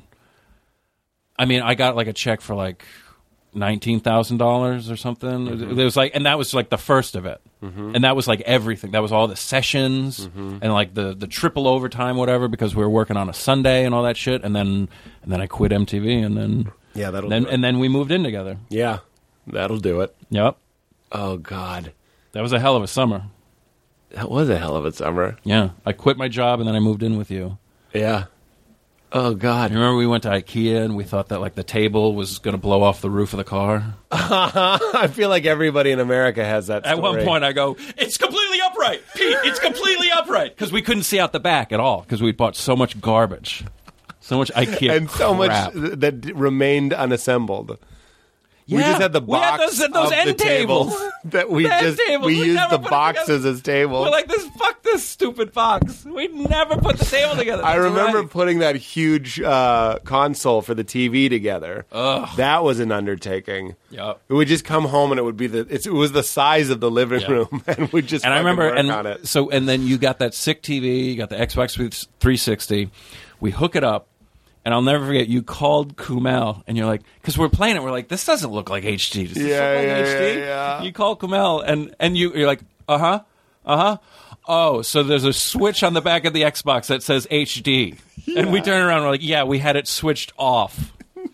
we had it on SD.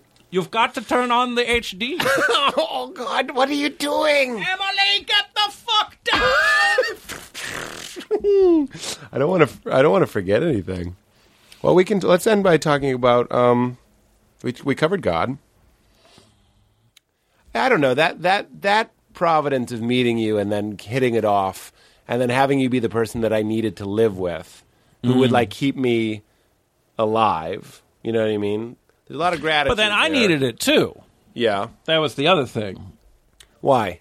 Well, because it was the um I had just quit my my job. That was my Oh, safety right, net. right, right, right, right. You know, and that it, that really felt like it was the first time I was on my own. I wasn't living with someone I went to school with. I Right. was living with another comic. Right. I think that also helps Yeah. that you're living with somebody that's like, oh, this guy's, I was like a couple steps ahead of you. You know, in Let's that, say, like, I yeah. had a college agent Yeah. Mm-hmm. or whatever. Like, I was making money as a comedian. Right. That- so I like- was like a reminder that you Yeah. weren't crazy. Like yeah, and, like I went on a couple of shows with you. I opened for you a couple times in Right. a couple schools. Oh, that's the story. That's the friendly story. So Right. we, we drove up. I asked you to open for me at a college, and we went up to Rhode Island. No, it was much further up in because that's it wasn't in Massachusetts. It might have even been in New Hampshire. That's what I think it might have been actually. Okay, and we pulled over at the at the friendlies, Yeah. and they had a sign that said, "I'll never forget this." now serving. Now serving Black Angus, Yes. and you. But it was white letters. it was on, white on a lettering on black, background. and you used a marker I had a permanent marker with to me. make it No, it, I filled in the letters of Angus of of, Of Anga, Anga. Anga. So then it read now serving blacks. Which I my God, we were that was the funniest thing that had I think ever that might happened. have been the hardest I've ever laughed. We were At laughing the friendlies whole on the time. table would have a sign that says "Now serving," and the way that the S Yeah. was kind of like uh, uh, clearly from a different word. It was way down the line. now serving black. I have. The, I'll put that on your Facebook. I have that picture somewhere. I want it every I day. have it on my. Uh, I have it on my computer somewhere. now serving blacks and then and then we made all those videos and then you know uh, it's funny i think possibly by the time this airs we'll know what's happening with my show but then we're doing we did all the things for the pilot and stuff Mm-hmm. and it's, it's clearly regardless of what happens with the show something that we'll be doing like the joker said to the batman for a very long time Yeah. Jesus Christ. But yeah, I remember. I um, you rented a car. yes We drove it. You stayed, and then I drove the rental car back to New York by myself, which was one of the most stressful drives of my life. oh because i met You say you were- the girl that i was seeing With some, yeah, yeah and uh, because I had, uh, i remember that I feel like and i was like just get on 90 I feel like I didn't have my license with me. I remember freaking out because it was a rented car. Yeah. I didn't rent it. I didn't have anything on me. And I'm, I'm almost positive I didn't have my driver's license. yeah And- so you're just a renegade yeah. I'm, And I don't es- think- essentially driving a stolen car. Yeah. You know? And at one point, I'm flying down or Oh, yeah. down 95, and all of a sudden, a cruiser's behind me flashes his lights, and I was like, oh my fucking God, there's no way. And I pull over into the next lane, and then he just whizzed right past. Ugh, And I that's was like, one of the "Oh, best thank-" feelings. It's worth the panic for the relief that it's not that. Yeah, it's like pressing a sore tooth. Here's the great thing about you. One another great thing is that you're um, in the right relationship. You saw me go through. y- You've been. You've always been one of those friends that like I talk to about whatever's going on in my uh, love life. Right. And it's always been wonderful that even though you are, by your own admission, you won't disagree with this. You know, kind of a, a grumpy person, right? Like you were saying, like an older, per- like an old man, old, old grumpy man. Yeah. I don't mean that. You know, clearly, anyone listening to this right now knows you're not grumpy. We're having a silly, no, no, fun no, no, time. no. It's more I can. Uh, I, I that's where I get my amusement from things that I don't right. like. But I guess the I guess the point I'm trying to make is is here you are, kind of seeing things as they are, Mm-hmm. being a realist, uh, dabbling in things, and and just kind of being like a, I don't know how to say it, being you. It doesn't quite add up. If I'm making the movie about you, you're a character in my Kevin Smith movie. You're just a stoner who's grumpy and does stand up. It doesn't make sense almost that you have this beacon woman in your life. And I'm Right. so so glad that you do, and I just want to talk about it Oh my you God, have I do. You have this wonderful wife Yes. who's got to do the show as well. yeah, she does. Yeah, we got to make that happen. Glennis is the absolute best thing that's ever happened to me in my life. You know. Yeah. I mean, I love that. You said that at your wedding that it was the happiest day of your life. it's it's strange. It was like it it yeah because it was like. God, this is like a cliche, but it, this really is the happiest day of my You life. you, you even said that. Yeah. you even said that. I mean, it was just. I don't know. It's hard to put it into words. Um, But uh, it was just I it- when Katina called me that night and said, uh, "Oh, guess who has a crush on you?" And when she said Glennis, I was like, I- I'm not even like joking around. Like I, in that moment, I was like, "Oh my god, I'm going to marry her," Ha. you know. And it was just this. Um, I'd be completely lost without her. Yeah. You know. Yeah. I would be a miserable fuck without Yeah. her. You know. Yeah, yeah, yeah. Because it's funny because I feel like I am certainly in a better place than when we lived together. Not like we butted heads or didn't, No.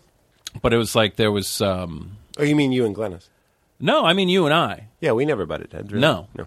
In fact, the only time that I upset you, I think, was I. You got to remember, of course, my wife had just left me, Mm-hmm. and you said, and sometimes miserable people want other people to be miserable, you know. And I remember you go, "Hey, I got good news," and I go, "You and Glennis broke up."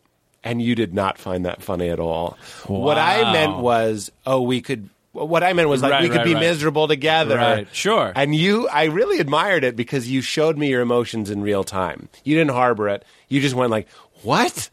Why would you say that?" Like right, right there. Like Yeah. there was a fire, and you spit on it, and then there wasn't fire anymore. Right. And I was like, "Oh, I'm so sorry." You know what I mean? Like Right, we were right, done. right, right, right. Uh, a lesser man would have just been like, "Oh, I hate Pete now." That's funny. I don't remember that. so it goes to Glennis that that. so we weren't butting heads. You were, but we both could have been doing right better. but uh, uh, yes and um i'm certainly uh, uh much um, I- i wouldn't I, I I- the ice is melted a little bit but i'm still the same curmudgeon Yeah. and i and i relish in that i But here's what's interesting is you are like a lot of comedians. You're an empath. You you pick up on how other people are feeling. Mm-hmm. Yeah. and Right, You're, yes. you're very much a product of your environment very sensitive to, and, to and other, very sensitive. how other You're an open wound Yes. a little bit, and you need Glennis. You're coffee and she's cream. You know Mm-hmm. what I'm saying? And she makes you a lot more palatable. I love you no matter what. I love Grumpy Matt, but like when you were working for WWF and they were running you raw Oh. and all raw, and all you were doing.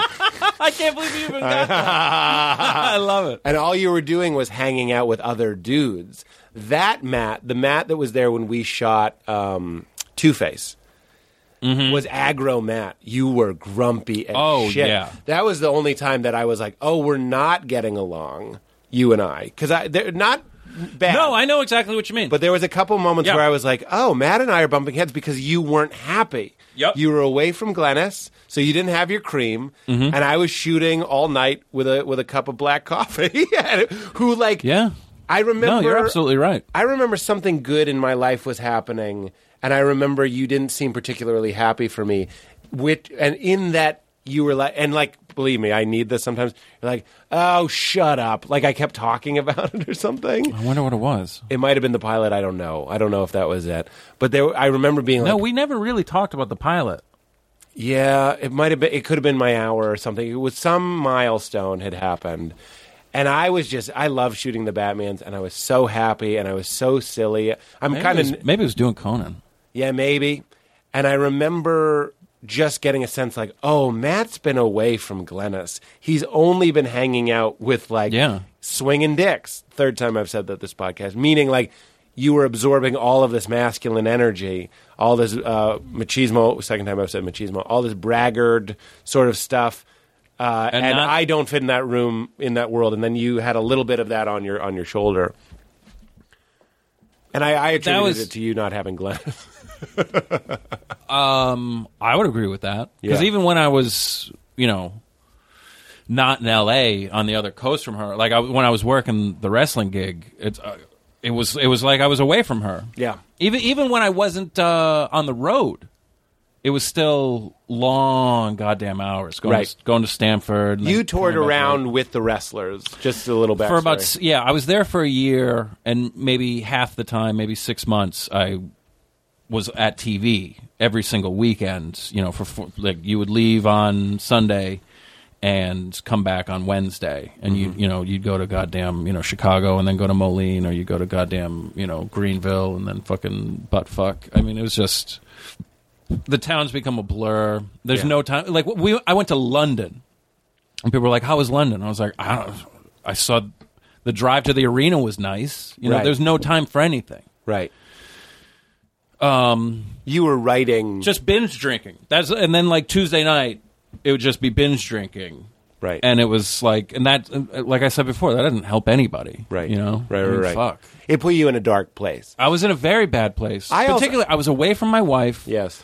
Um, we had just gotten married. Right. I mean, what, like we we came back from the our honeymoon, and like I finally turned my phone back on, you know, for the international charges, all that bullshit, and um, that's when I found out about the WWE gig, Right. and I was like, "Pff, yeah, I'd fucking do that. And plus, it was also, I mean, being away from her was the biggest thing. Not doing stand up would be the next thing, you know. Not doing as as much as I could, and then just doing no auditions. Right. I mean, getting time off to fucking come shoot uh, The Batman. the Batman stuff was uh, a pain in the ass. And I was honest with them about it. I was upfront with them. I was like, look, this is a commitment I made before I started working here, but I want you to know this is my top priority. And they just, they want to own you. Yeah. You know? And then, so then when I came out here to do, uh, shoot stuff for your pilot, I just lied to them. I remember I that. just took vacation days and said, and and uh, what's crazy is I ran into not one of the writers, but like just one of the g- guys from the production team on the plane. So there was like WWE people on the plane. oh God. C- because they were in LA that week. Wow. Because remember, because I didn't want anybody to know I was here. Yeah. No tweeting. No. I was like, no tweeting. We were going to go to that party. I was like, I don't want to run into anybody. and Yeah. then, them I say, remember. I remember. Because also Amy was dating Dolph at the time, the fucking wrestler, and I was like, "This is insane. It's going to get back to them." I'm like, th- "This is." I was like, "This is the first lie I've ever told since I've been here, and now Right. it's it's going to get back to them." Um, n- just note the time. I don't think Amy wants people knowing that. In fact, you should probably just take that out. Oh, get rid of that then. But she went on Stern talk about it. Oh, she did. Yeah, Oh, then leave it in. leave it in. when I would always tease her about that, uh, I made a joke to Amy that she would keep a razor blade uh, in her thumb so she could cut herself during sex. That's pretty good. I thought that was pretty good. That's pretty good. That's what wrestlers do. Um, okay. uh, it it was you know but i was so happy i was in a much better place by the time i came out here to do your pilot though because i think i might have already what- Put in your notice or something. no there's no notice there but i may, knew your move. i may I, yeah, I may have already known that i was i was done I was never a fan of that uh, job idea, but that, that, that was close. Not really, but that going straight thing. I was like, Matt, it, because what, what did I Right. tell you? I said, I go out I for know. pilots and I read the description and I it's know. you. I know. And I'm pretending to be you. know. And I'm like, it should be him. Uh, but I'm glad you did it. I, kn- you said it was nuts. I'm glad I did it too, but it, it was it was just kind of like one more really difficult thing, and that is a difficult gig Hmm. being a writer for them, and they burn through a lot of guys. yeah, a lot of turnover. Um, Patrice wrote for them for about oh, really? a couple months, yeah, Wow. Oh. maybe like an 02, somewhere around there. But at any rate, so then, you- then you got off the road and you get back with your wife, and we. Went, I mean, but yeah, it was like a meltdown. I had a meltdown on the road. I got drunk. I mouthed off. oh, I remember. yeah, I mean, bad. Who would Um, you mouth out? You made fun of Vince or something? Yeah, but what what happened? But my, my the senior vice president politely asked me to be quiet, and instead I was like, "Oh, Eric says I gotta be quiet." Oh, and then, which is I I fully expected to be fired, Yeah. and I was at the point too. probably where I- wanted to be I fired. wanted to be fired. Yeah. I really It's like did. Mm-hmm. Costanza with the strawberries in Babe Ruth's uniform. I just I was so done with it. I was over it. I had a bad week of TV. It was like enough's enough. It was like I know what I'm fucking doing. I know that I'm funny. I know that I know how to write. I know that uh, but, and I know that all the shit I'm getting right now is completely arbitrary. It's just because I'm new, they're just going to stretch me out. And it, and, that, and that, that's the way it operates. It's like just to see if you can take it Yeah. that on top of because it's like I know I can take it. I don't need to prove to you that I can take it. Yes. I've been doing open mics in fucking New York City. Like Let me show you the New York comedy. Club. yeah, it's like you, you want to try to make me feel like a dick. You you got here a little too late. you know, you're not going to you're not going to intimidate me. I've been kicking my own ass for Yeah, exactly. years. Exactly. Yeah, yeah, yeah. I'm Like you you think I you- oh, do I have tough skin? Yeah, I have thick skin. Yeah. You want me to give it back to you just as hard? No, you're not going to be Yeah, so- yeah, yeah. that on top of how arbitrary, like just creatively, it was so unsatisfying because it was like things would just change, and you're like, why? And they're like, well, that, that that's just the way that we're going to do That's it. how I felt writing for TV. It it was weird to see things shift and your jokes die and uh, things go away. And, and it then- makes it difficult to care. yeah, that's exactly You right. know? Because you know, even if you go on autopilot and let other people do it or, or, or not try as hard, the show still will get done. You know what I mean? Like that. that- Sure. And then so you don't care as much because when you were trying, when you were putting your heart into it, uh, you still got the same amount of jokes in an episode. Yeah, because it's like an yeah, yeah. and and then because even like um, at least with if I was writing on a comedy show yeah. surrounded by other comedians, let's say, and like you know whoever the Vince McMahon was, you know, say say I'm writing for Johnny Carson, at least I can improve and be like, oh, this is the kind of stuff he likes, you know, uh-huh. this this thi- oh th- this is what I should be doing, as opposed to Johnny Carson just not wanting to do it because you thought of it and not him. You know, which which was whether or not that's how the place operates. It just felt that That's the way it felt to me because of just having, because I was the only comedian too in the room. You know, and it was it was just. Um, way. Mm-hmm. And you're writing the things for the wrestlers to say to one another. yeah, I mean, you're writing everything. You're pitching storylines, you know, characters, y- everything, every aspect.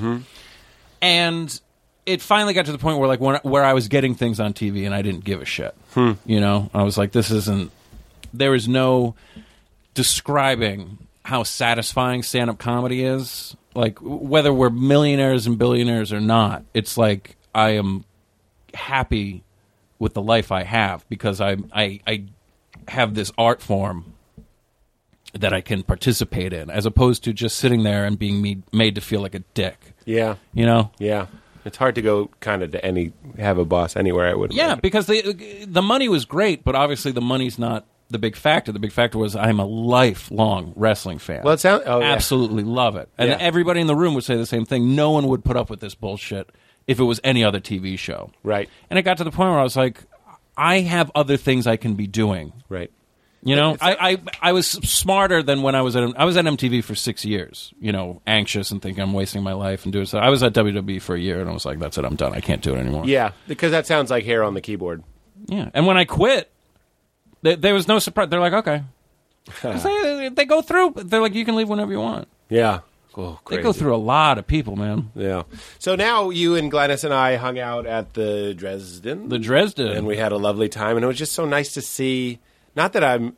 Please don't think I'm taking your temperature. It's just so nice to see how lo- in love you guys are, mm-hmm. and that is such a nice uh, other side. See, seeing Grumpy Aggro WWE E Matt, and then going to Dresden. Matt, I was Yeah. like, there he is. He's all goofy, and they're kissing. I was I yes. do bits. I'm back. I feel like Yeah, you feel back. in a lot of ways. I feel back. Not Yeah. just I'm back doing stand up again and going out and uh, you know shooting stuff, but I, I, I feel much more myself probably than I ever have. you Yeah. know. But I, it's just it's it's tough to um it's tough to realize that there could be more than one dream.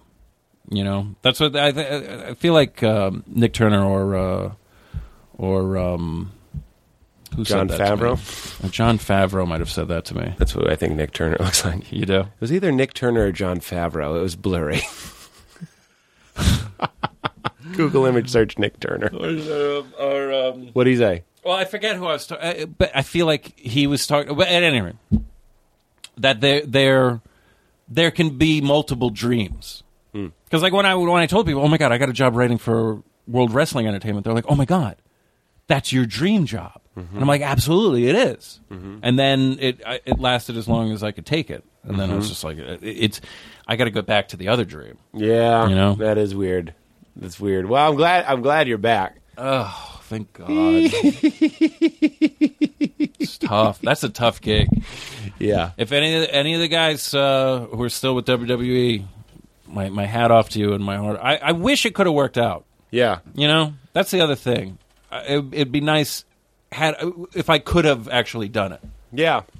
But then Um, we would have lost you. I'm very selfish and I'm very uh, possessive of you. Well, no, I mean that's the I'm other like, thing. It's you like can't have Maddie. That's you know that's what's our funny. magic. You know what's funny. Uh, I had a dream, and I realized what what the dream meant. Tell me I was um, on the astral plane. No, it's funny. I, on one side of the street, it, it, it, it's funny. Like um, one of the head writers, because I don't like sports. You know, I- in in that like I don't like mainstream sports like baseball, football. uh, Yeah. who gives a shit? And they were. I remember one of the head writers. He was playing baseball with a bunch of kids on one side of the street, and I crossed the street. And as I'm crossing the street, um, Teddy Long is crossing the street as well. Who's that? Teddy Long uh, was a um, he's he's a he's a personality. He's not a wrestler. He was never a wrestler. He was a manager. He was a referee for many years, and now he's like you know he's he's just a personality.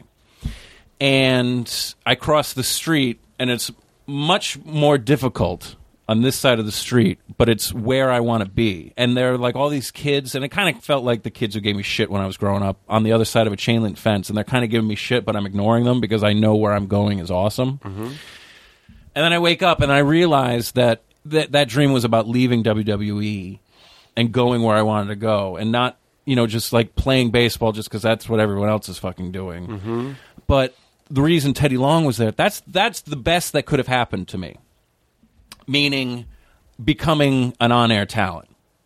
That would have been amazing. But then that that's the best my career could have been is just being you know the the general manager of SmackDown, or whereas you know I want to do because I'm a performer. You know I can be a writer, but I, you know I- I'm on fire when I'm performing. You know Right. and it's just realizing, and it's it's just funny having dreams and like your your your subconscious knows. Yeah, you know, giving you a little You always play. know. Hey, dummy, Yeah. watch this Yeah. while they have your attention. Sleeping. So then that that was kind of that was the end. That was when I was like, yeah, I can't do this. Well, let's uh, I'm glad I don't. let's do the speed round. We go over what I have on the paper. Speed round with Pete. Weed Sherpa. I remember one time uh, we you got me high for like the first time in my life, and I'm sitting there and I'm like, my mouth is dry, and you looked at me and you went, "That's normal." Pete, be cool. you are so calming. Other times I've smoked pot, I think of you going like, "It's normal to be hungry." You know what's weird? Yeah. It's it's 4:20 right now. Whoa. Whoa. Weed Sherpa. Weed Sherpa. Friendly snuff film. It's just a ride. Uh, here's the new speed round. What kind of soap do you use? Uh, Irish Spring. Ah, you fucking I know, Uh, leprechaun. but I prefer the bar. Yeah, And sure. Liquid. Sh- s- uh, I understand. Screw that. Hardest you've laughed? Is it possible that it was now serving blacks? Um, if it wasn't, uh, the hardest I ever laughed was, um, God, I was probably about sixth grade, and um, we were on a ski trip to Wachusett Mountain. Wow, Wachusett. Mountain skiing minutes away. Bernie and Phil's quality, comfort, and price. That's nice. Eight hundred Five five eight eight two three hundred Empire. today. I'm trying to think. Of, low rate. You get online, go to the general, and save some time. I don't know that one. Oh, you'll see it now. It's Uh, some shitty insurance. trying to think of Jordan's furniture. Here at Jordan's. Oh, there used to be. Oh yeah, the the Bernie and the yeah that one. Yeah, Bernie and Phil's. All right, so- Bernie and Phil, that was fucking nice. See, if you were in Rhode Island, if you grew up in Rhode Island, you'd know. Uh, Wait, have a good night's sleep on us. Mattress discounters. that's so funny. Oh, you know what? I was when I would when I would get up in the morning and see the Sleepies commercial. Yeah. I always changed the lyrics. It's like for it's like uh, Sleepies. for the rest of your life. I always go Sleepies for your big slutty wife. Ah, I just pointed that out that that's a pun to somebody. Sleepies for the rest of your the life. rest of your Meaning- life. Yes. Not just the remainder of your life, but the best rest yes. you've ever had. exactly.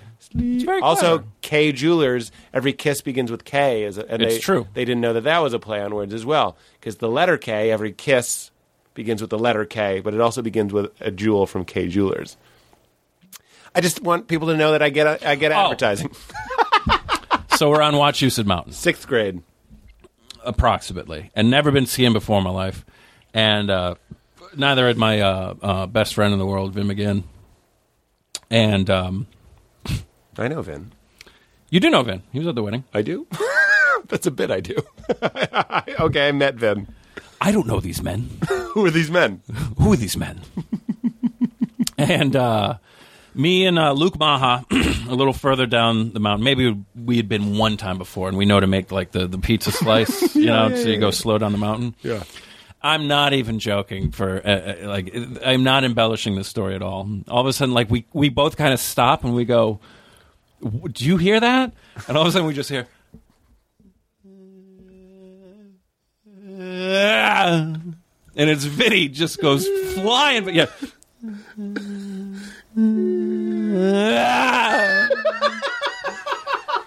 right we we both fe- and then like he goes over a little hill and then we see the puff of like snow the explosion and w- I we both we I fell over laughing so hard I would have urinated in my pants had I known. Do you hear that?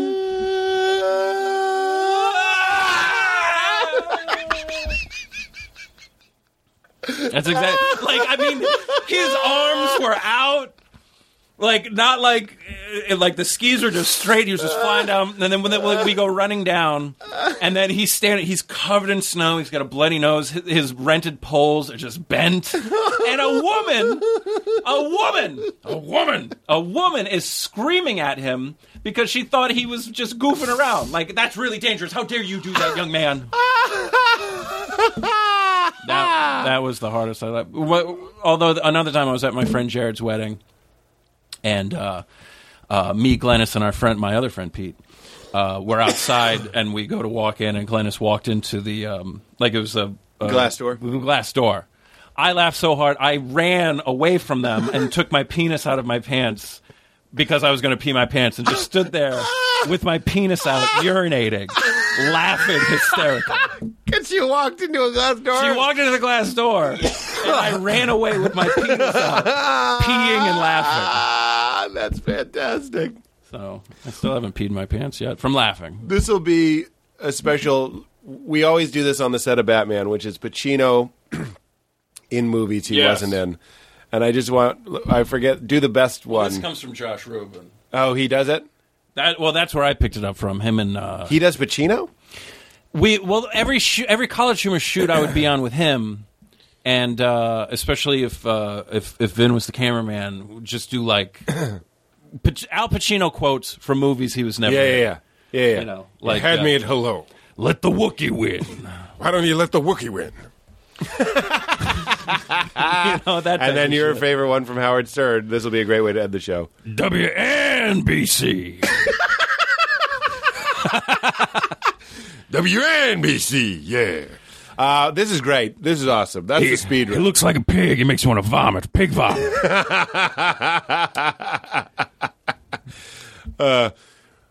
I'm trying to think. Of, how do you like them apples?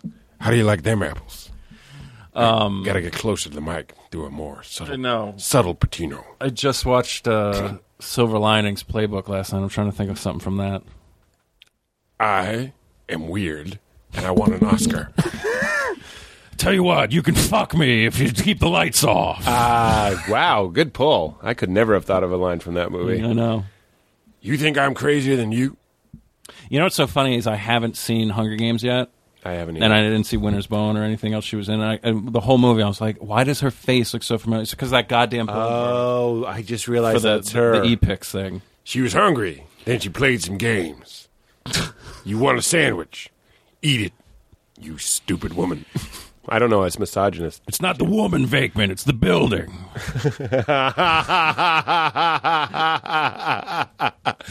You okay? I feel like that's a good place to stop. Although clearly I could talk to you forever. I know. There's really so much we didn't even talk about. I well, I blocked out huge chunks of stuff because I, do- I knew we. I wouldn't know. have It's time. funny. We went back to the beginning.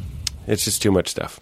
You'll have I to mean, come back. but I mean, uh, for- we got to give a shout out to Oren, Oh, okay. especially if you and I are talking, because it's just yeah, it's ridiculous. Can I, I? I can't express. I'm sure you understand what I'm saying, though. But like when we first started shooting stuff with Warren, Yeah. that moment of I, I feel like we shared a look with each other where we just go, Oh yeah.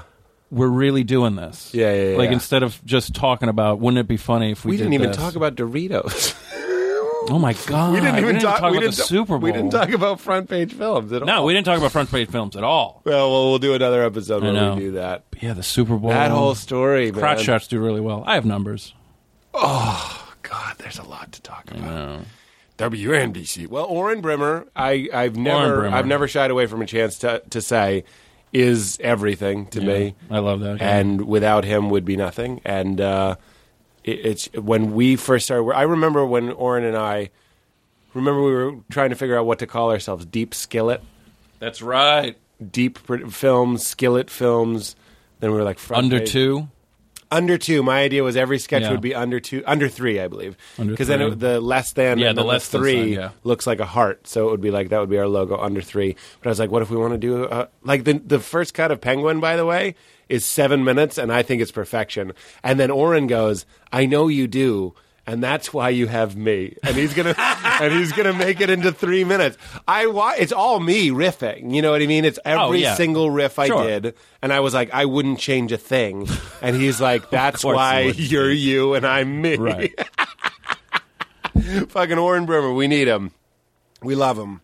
And I love you, man. I love you. Can you, believe we did our last Batman video? well, I have a feeling. You've got a I have a feeling. Uh, Uh, just just like Bruce Wayne in a feeling. in Dark Knight Returns. I know. We're trying to sit in that dark dark Yeah. room. I certainly have learned how to drink. And, And- I have a mustache. just Anne Hathaway is just going to come up and uh, serve us our dinner, and then boom. Next thing Oh, you know, I was going to the comic book actually. Oh, I was going Dark Knight Rises Yeah. because I don't acknowledge that film. that's so cute. Uh, we say uh, we'll do it again. There's clearly more to talk about. You were a wonderful guest. Clearly, there's more to talk about. Will you say keep it crispy as Pacino? I'll do that. I would never say it as myself. oh, you were gonna de- you were gonna decline I hadn't. e- I didn't. It didn't even dawn on me till until just now. Well, it's just strange. You have this non catchphrase that's clearly a catchphrase, Yeah, it started as a joke, right? And It's and, like it, when and, it- and it became a colossal one. and it became like. but but when people aren't aware that I think that I know it's stupid, but that's why I will do it. Well, you know what it was? Is you kept shouting it at my wedding on the dance floor. I did not. yes, you did. That was before the podcast existed. Sure. That's back when I just thought it was the funniest thing you Right. could say. Right. Hey, keep it crispy. You're just going- like. Uh, You. This was this was you at my wedding. You're going crisp, crisp. White people, white people, white people. And then you spun Sarah Joe around. And, Oh, and God. It had any grandparents of mine been alive, you would have knocked them over. I will toss a tiny woman. She is so tiny. She, you can fit. There's a picture. You I can was- fit her into like the Village Voice thing, like the Free Village Voices. And I'll tell you, if a goddamn giant of a man and a village voice sized woman get swing dance- dancing, I will toss that woman. It'll be at me and Glennis's wedding. I'll tell you that much. Crisp. That was the speed round. Yeah, that was a speed round. I didn't ask you a couple of them. Ask me them. When you fall asleep at night, we're at three hours. You're the new record. Am I? Yeah, by 20 minutes. When you fall asleep at night, Katie's going to die. Oh God damn it, Katie! What else do you have to do? The Go home and 49ers sit on the internet. The 49ers on on tonight. oh Are my they- God! I love the 49ers. My name's Katie. That's a great Katie. Oh, It is three hours. This is Todd Glass level. This will be it. just ask me your goddamn questions Oh, so you- we can let you wanna Katie go home. too? No, I'm fucking having fun. Okay, we're gonna do. What do you? When I fall asleep, I tend to f- think the same things. Are you gonna take a break? I tend to think the same things. Probably gonna go change her tampon. Katie walked out. Katie just walked out. It's okay. She can do that. Who's gonna press stop now? Now we have to keep going. When you fall asleep. This has been wonderful. Thank you for having me. Oh, my pleasure. Let's get this out of the way without Katie in the room. Katie's the best. I did her show the other She night. probably has to pee out her pussy. until I was 14. See, we didn't get to anything. Until I was 14, I genuinely, honestly believed uh, girls peed out of their buttholes. Blah. That's true. That's funny. And, like, kind of made like a weird joke and somebody was like, "What are you talking about?" Like freshman year of high school. Yeah. and then, then kind of put it together. That's so funny. Yeah. I saw a, a pornographic film where a girl peed. It kind of came out of nowhere. Yeah. And I still don't quite get it. I'm like, where is that? I don't know. It There's seems north. some. Oh yeah, the the actual urethra itself. Yeah, but it still looks like Well, here's what's funny. Fake. I'm I'm 14 years old. I'll never re- forget. I'm 14 years old. I'm with my friend Luke. We're in Newport Creamery. I'm saying to him, "Do girls like why, why do they sit down when they pee then if they don't pee out of their butts?" And he's like, "Well, it's, it comes out of the vagina. It's out of the urethra." And he was kind of half sure too. He's Yeah, like- yeah, yeah. It's like I'm pretty sure. It's like is it out of the like butt? do you remember like the urethra? That's where the urine comes out of. That was definitely. And we're just discussing in great detail the diagram of the vagina from the health book. yeah. And I go, wow, you're right. And then he goes, kind of makes you think twice about eating a girl out, huh? I love that that's when Katie walked back in. Hey, Katie. I know you can always pee. You're doing great. You, Katie, you're doing such a great job. That's what you said when you left. I said she probably has to pee out her pussy. and the show the other night was wonderful. Thank you. Thank what you. Show? What show? At the Palace? Yeah. I want to do that show, Catherine. I called you Catherine. Her name. Her name's not Hmm. Catherine. What are the what are You the other actually mi- questions? you missed the question. we talked about peeing. Mm-hmm. When you fall asleep, Right. do you think the same thoughts? Do you have like a ritual when you're falling asleep? Like, do you pretend you're in a log cabin, or do you pretend you're good at uh, wrestling? Do you have a fantasy that you think every night when you lay down? That's interesting. No. Interesting. You and uh, Joel McHale do not. A lot of people I, I know do. And the last thing we'll do, and then at the end of this, you say keep it crispy. Okay. This is a new thing we do called fake laugh that turns into a real laugh. So we're gonna, you and I are gonna fake laugh, and when Okay. and when it turns into a real laugh, raise your hand, okay. and I'll try and I'll say, I'm gonna do mine as Eric Kirchberger. Interesting. Ready? Uh, Okay. I won't because that'll just make us both laugh. I'm gonna do it regular. Ready? Fake laugh into real laugh. Okay.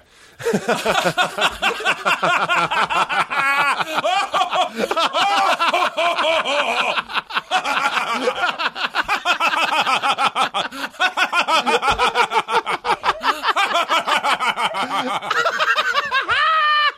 both at the same time. It's right at the end. Now say keep it crispy. Keep it crispy. Hey, keep it crispy. Hey kids, it's your old pal Al Pacino here to let you know. Keep it crispy. Well, I could have gone four more hours, but that's it. You're the new record. You were crispy. yeah. Who was the old record? Ari Shafir. Darker.